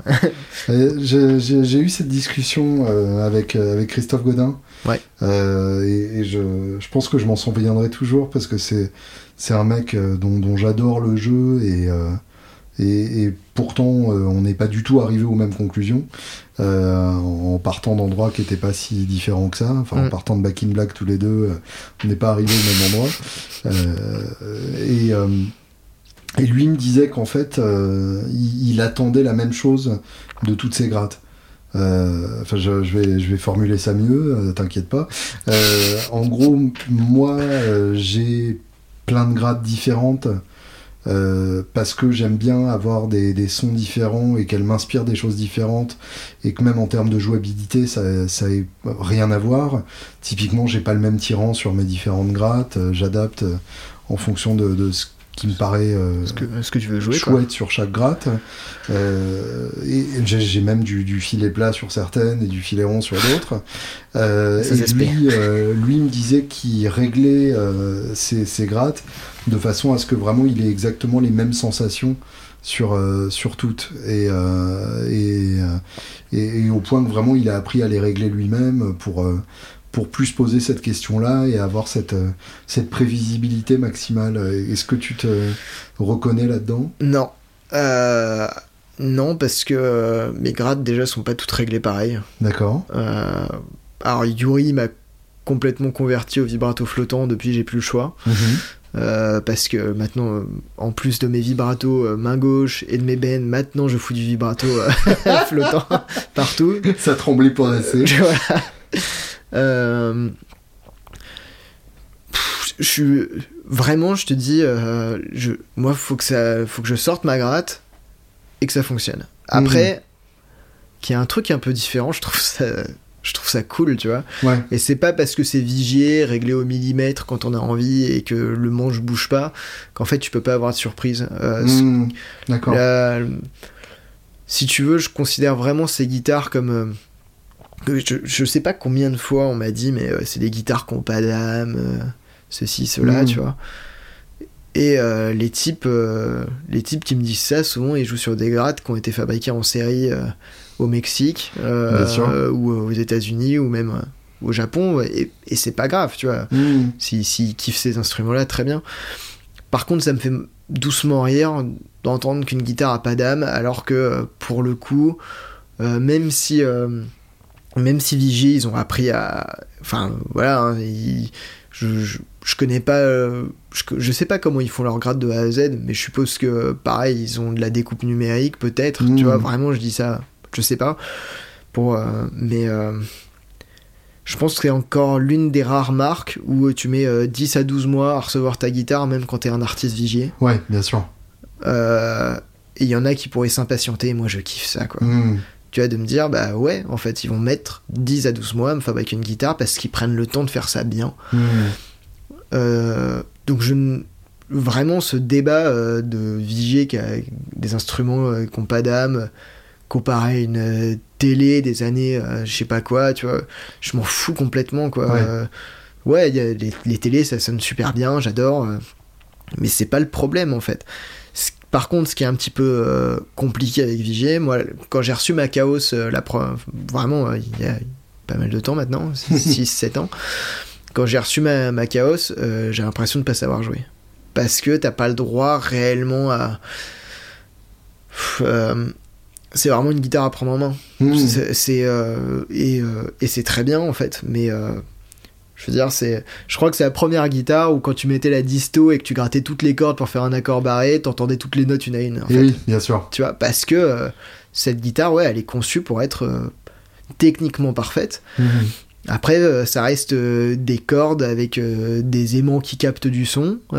et après, ça, tout dé- tu vas avoir un son différent et, selon ce que tu mets derrière, tu vois. Hmm. Et je me rappelle avoir foutu ma. Ça doit être la, 60, la 63. Donc, euh, touche. euh, Palissandre. D'accord, donc c'est l'autre, la 54. euh, Yuri va me tuer.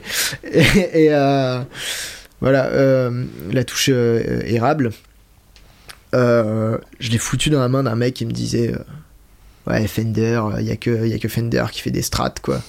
Je fais, Tiens. Et il branche, il branche la gratte et il fait D'accord. Juste parce que, euh, ouais, c'est- une gratte, c'est du bois, c'est des micros, c'est des cordes. Mm. euh, c'est un réglage et je trouve ça super important. Et en plus, cette guitare là, euh, la, la bleue, donc qui doit du coup être la touche érable 54. 54 du coup. D'accord, merci. Mais il les faisait pas en bleu à l'époque, donc ça me perturbe. Bah, là, là, c'est vraiment un, un super beau bleu que j'adore.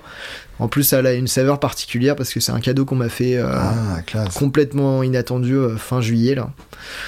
Euh, qui a une histoire très particulière que je vais garder pour moi, que je te raconterai en privé si tu veux. Très bien. Mais elle a une saveur de de liberté cette guitare qui est super importante pour moi Mhm.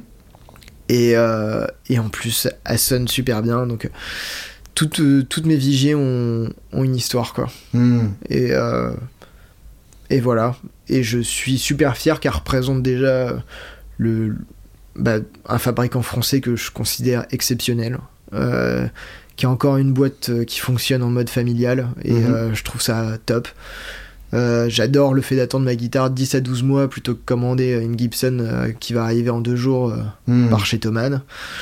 Euh, J'adore ça. Et euh, je pense que le fait d'avoir pris tout ce recul-là, ça m'a fait du bien. Et euh, le fait d'être soutenu par des gens qui m'ont permis de prendre ce recul, ça fait encore plus de bien. Hmm. Et, euh, et voilà. C'est beau. Dernière question rituelle. Les trois albums sans lesquels la vie serait une erreur. Bah, SCM, Metallica. Très bien. Qu'est-ce que t'as pensé du 2 d'ailleurs? J'ose pas l'écouter. Ah ouais, à ce point? Ouais, j'ai j'ai peur que ça pète le, le truc. euh. Franchement, moi j'ai bien aimé. mais, euh, Bon. Ok, j'irai faire un tour. Il y a quand même des beaux moments. ouais. Ok. Bon, ouais, du coup, premier SCM, forcément. Euh, J'ai. euh, J'en ai tellement, c'est horrible comme question. Je sais. Ok, SCM, euh, je vais partir sur le premier album. euh, attends, c'est le premier Sunrise euh, Oversea, je crois, de John Butler. Butler, ouais. Euh, et puis le troisième. Tu sais que t'es horrible parce que je vais sortir de la pièce et je vais me dire putain, mais j'aurais, dû dire celui-là, tu le sais. le. Euh, et puis, euh, écoute, tu sais quoi, je vais dire un groupe plutôt récent. Même si je vous dis secrètement que j'ai bien envie de citer des Led Zepp et des Stevie Ray Vaughan, mais c'est surfait. Euh, je vais te citer un groupe qui s'appelle Kaleo. Uh-huh. Euh, qui, a, qui a fait le, le morceau super connu euh, qui s'appelle J'ai du mal aujourd'hui. Way Down We Go. Ok. Le problème, c'est qu'il y a que ce morceau-là qui passait à la radio. Hmm. Et en fait, l'album est ultra hard rock. Et on attend depuis juin dernier le deuxième album euh, qu'ils ont repoussé. Et euh, la voix de ce type, euh, c'est un groupe islandais du coup. La voix de ce type est, me fait vriller quoi. C'est exceptionnel. Et je mettrai quand même un petit Bethard quelque part. Voilà. Ah, ah, tricheur. Voilà. Mais j'ai pas dit le nom de l'album, donc euh, voilà. Donc ça compte. Merci François. Merci pour l'invite Julien, c'était top.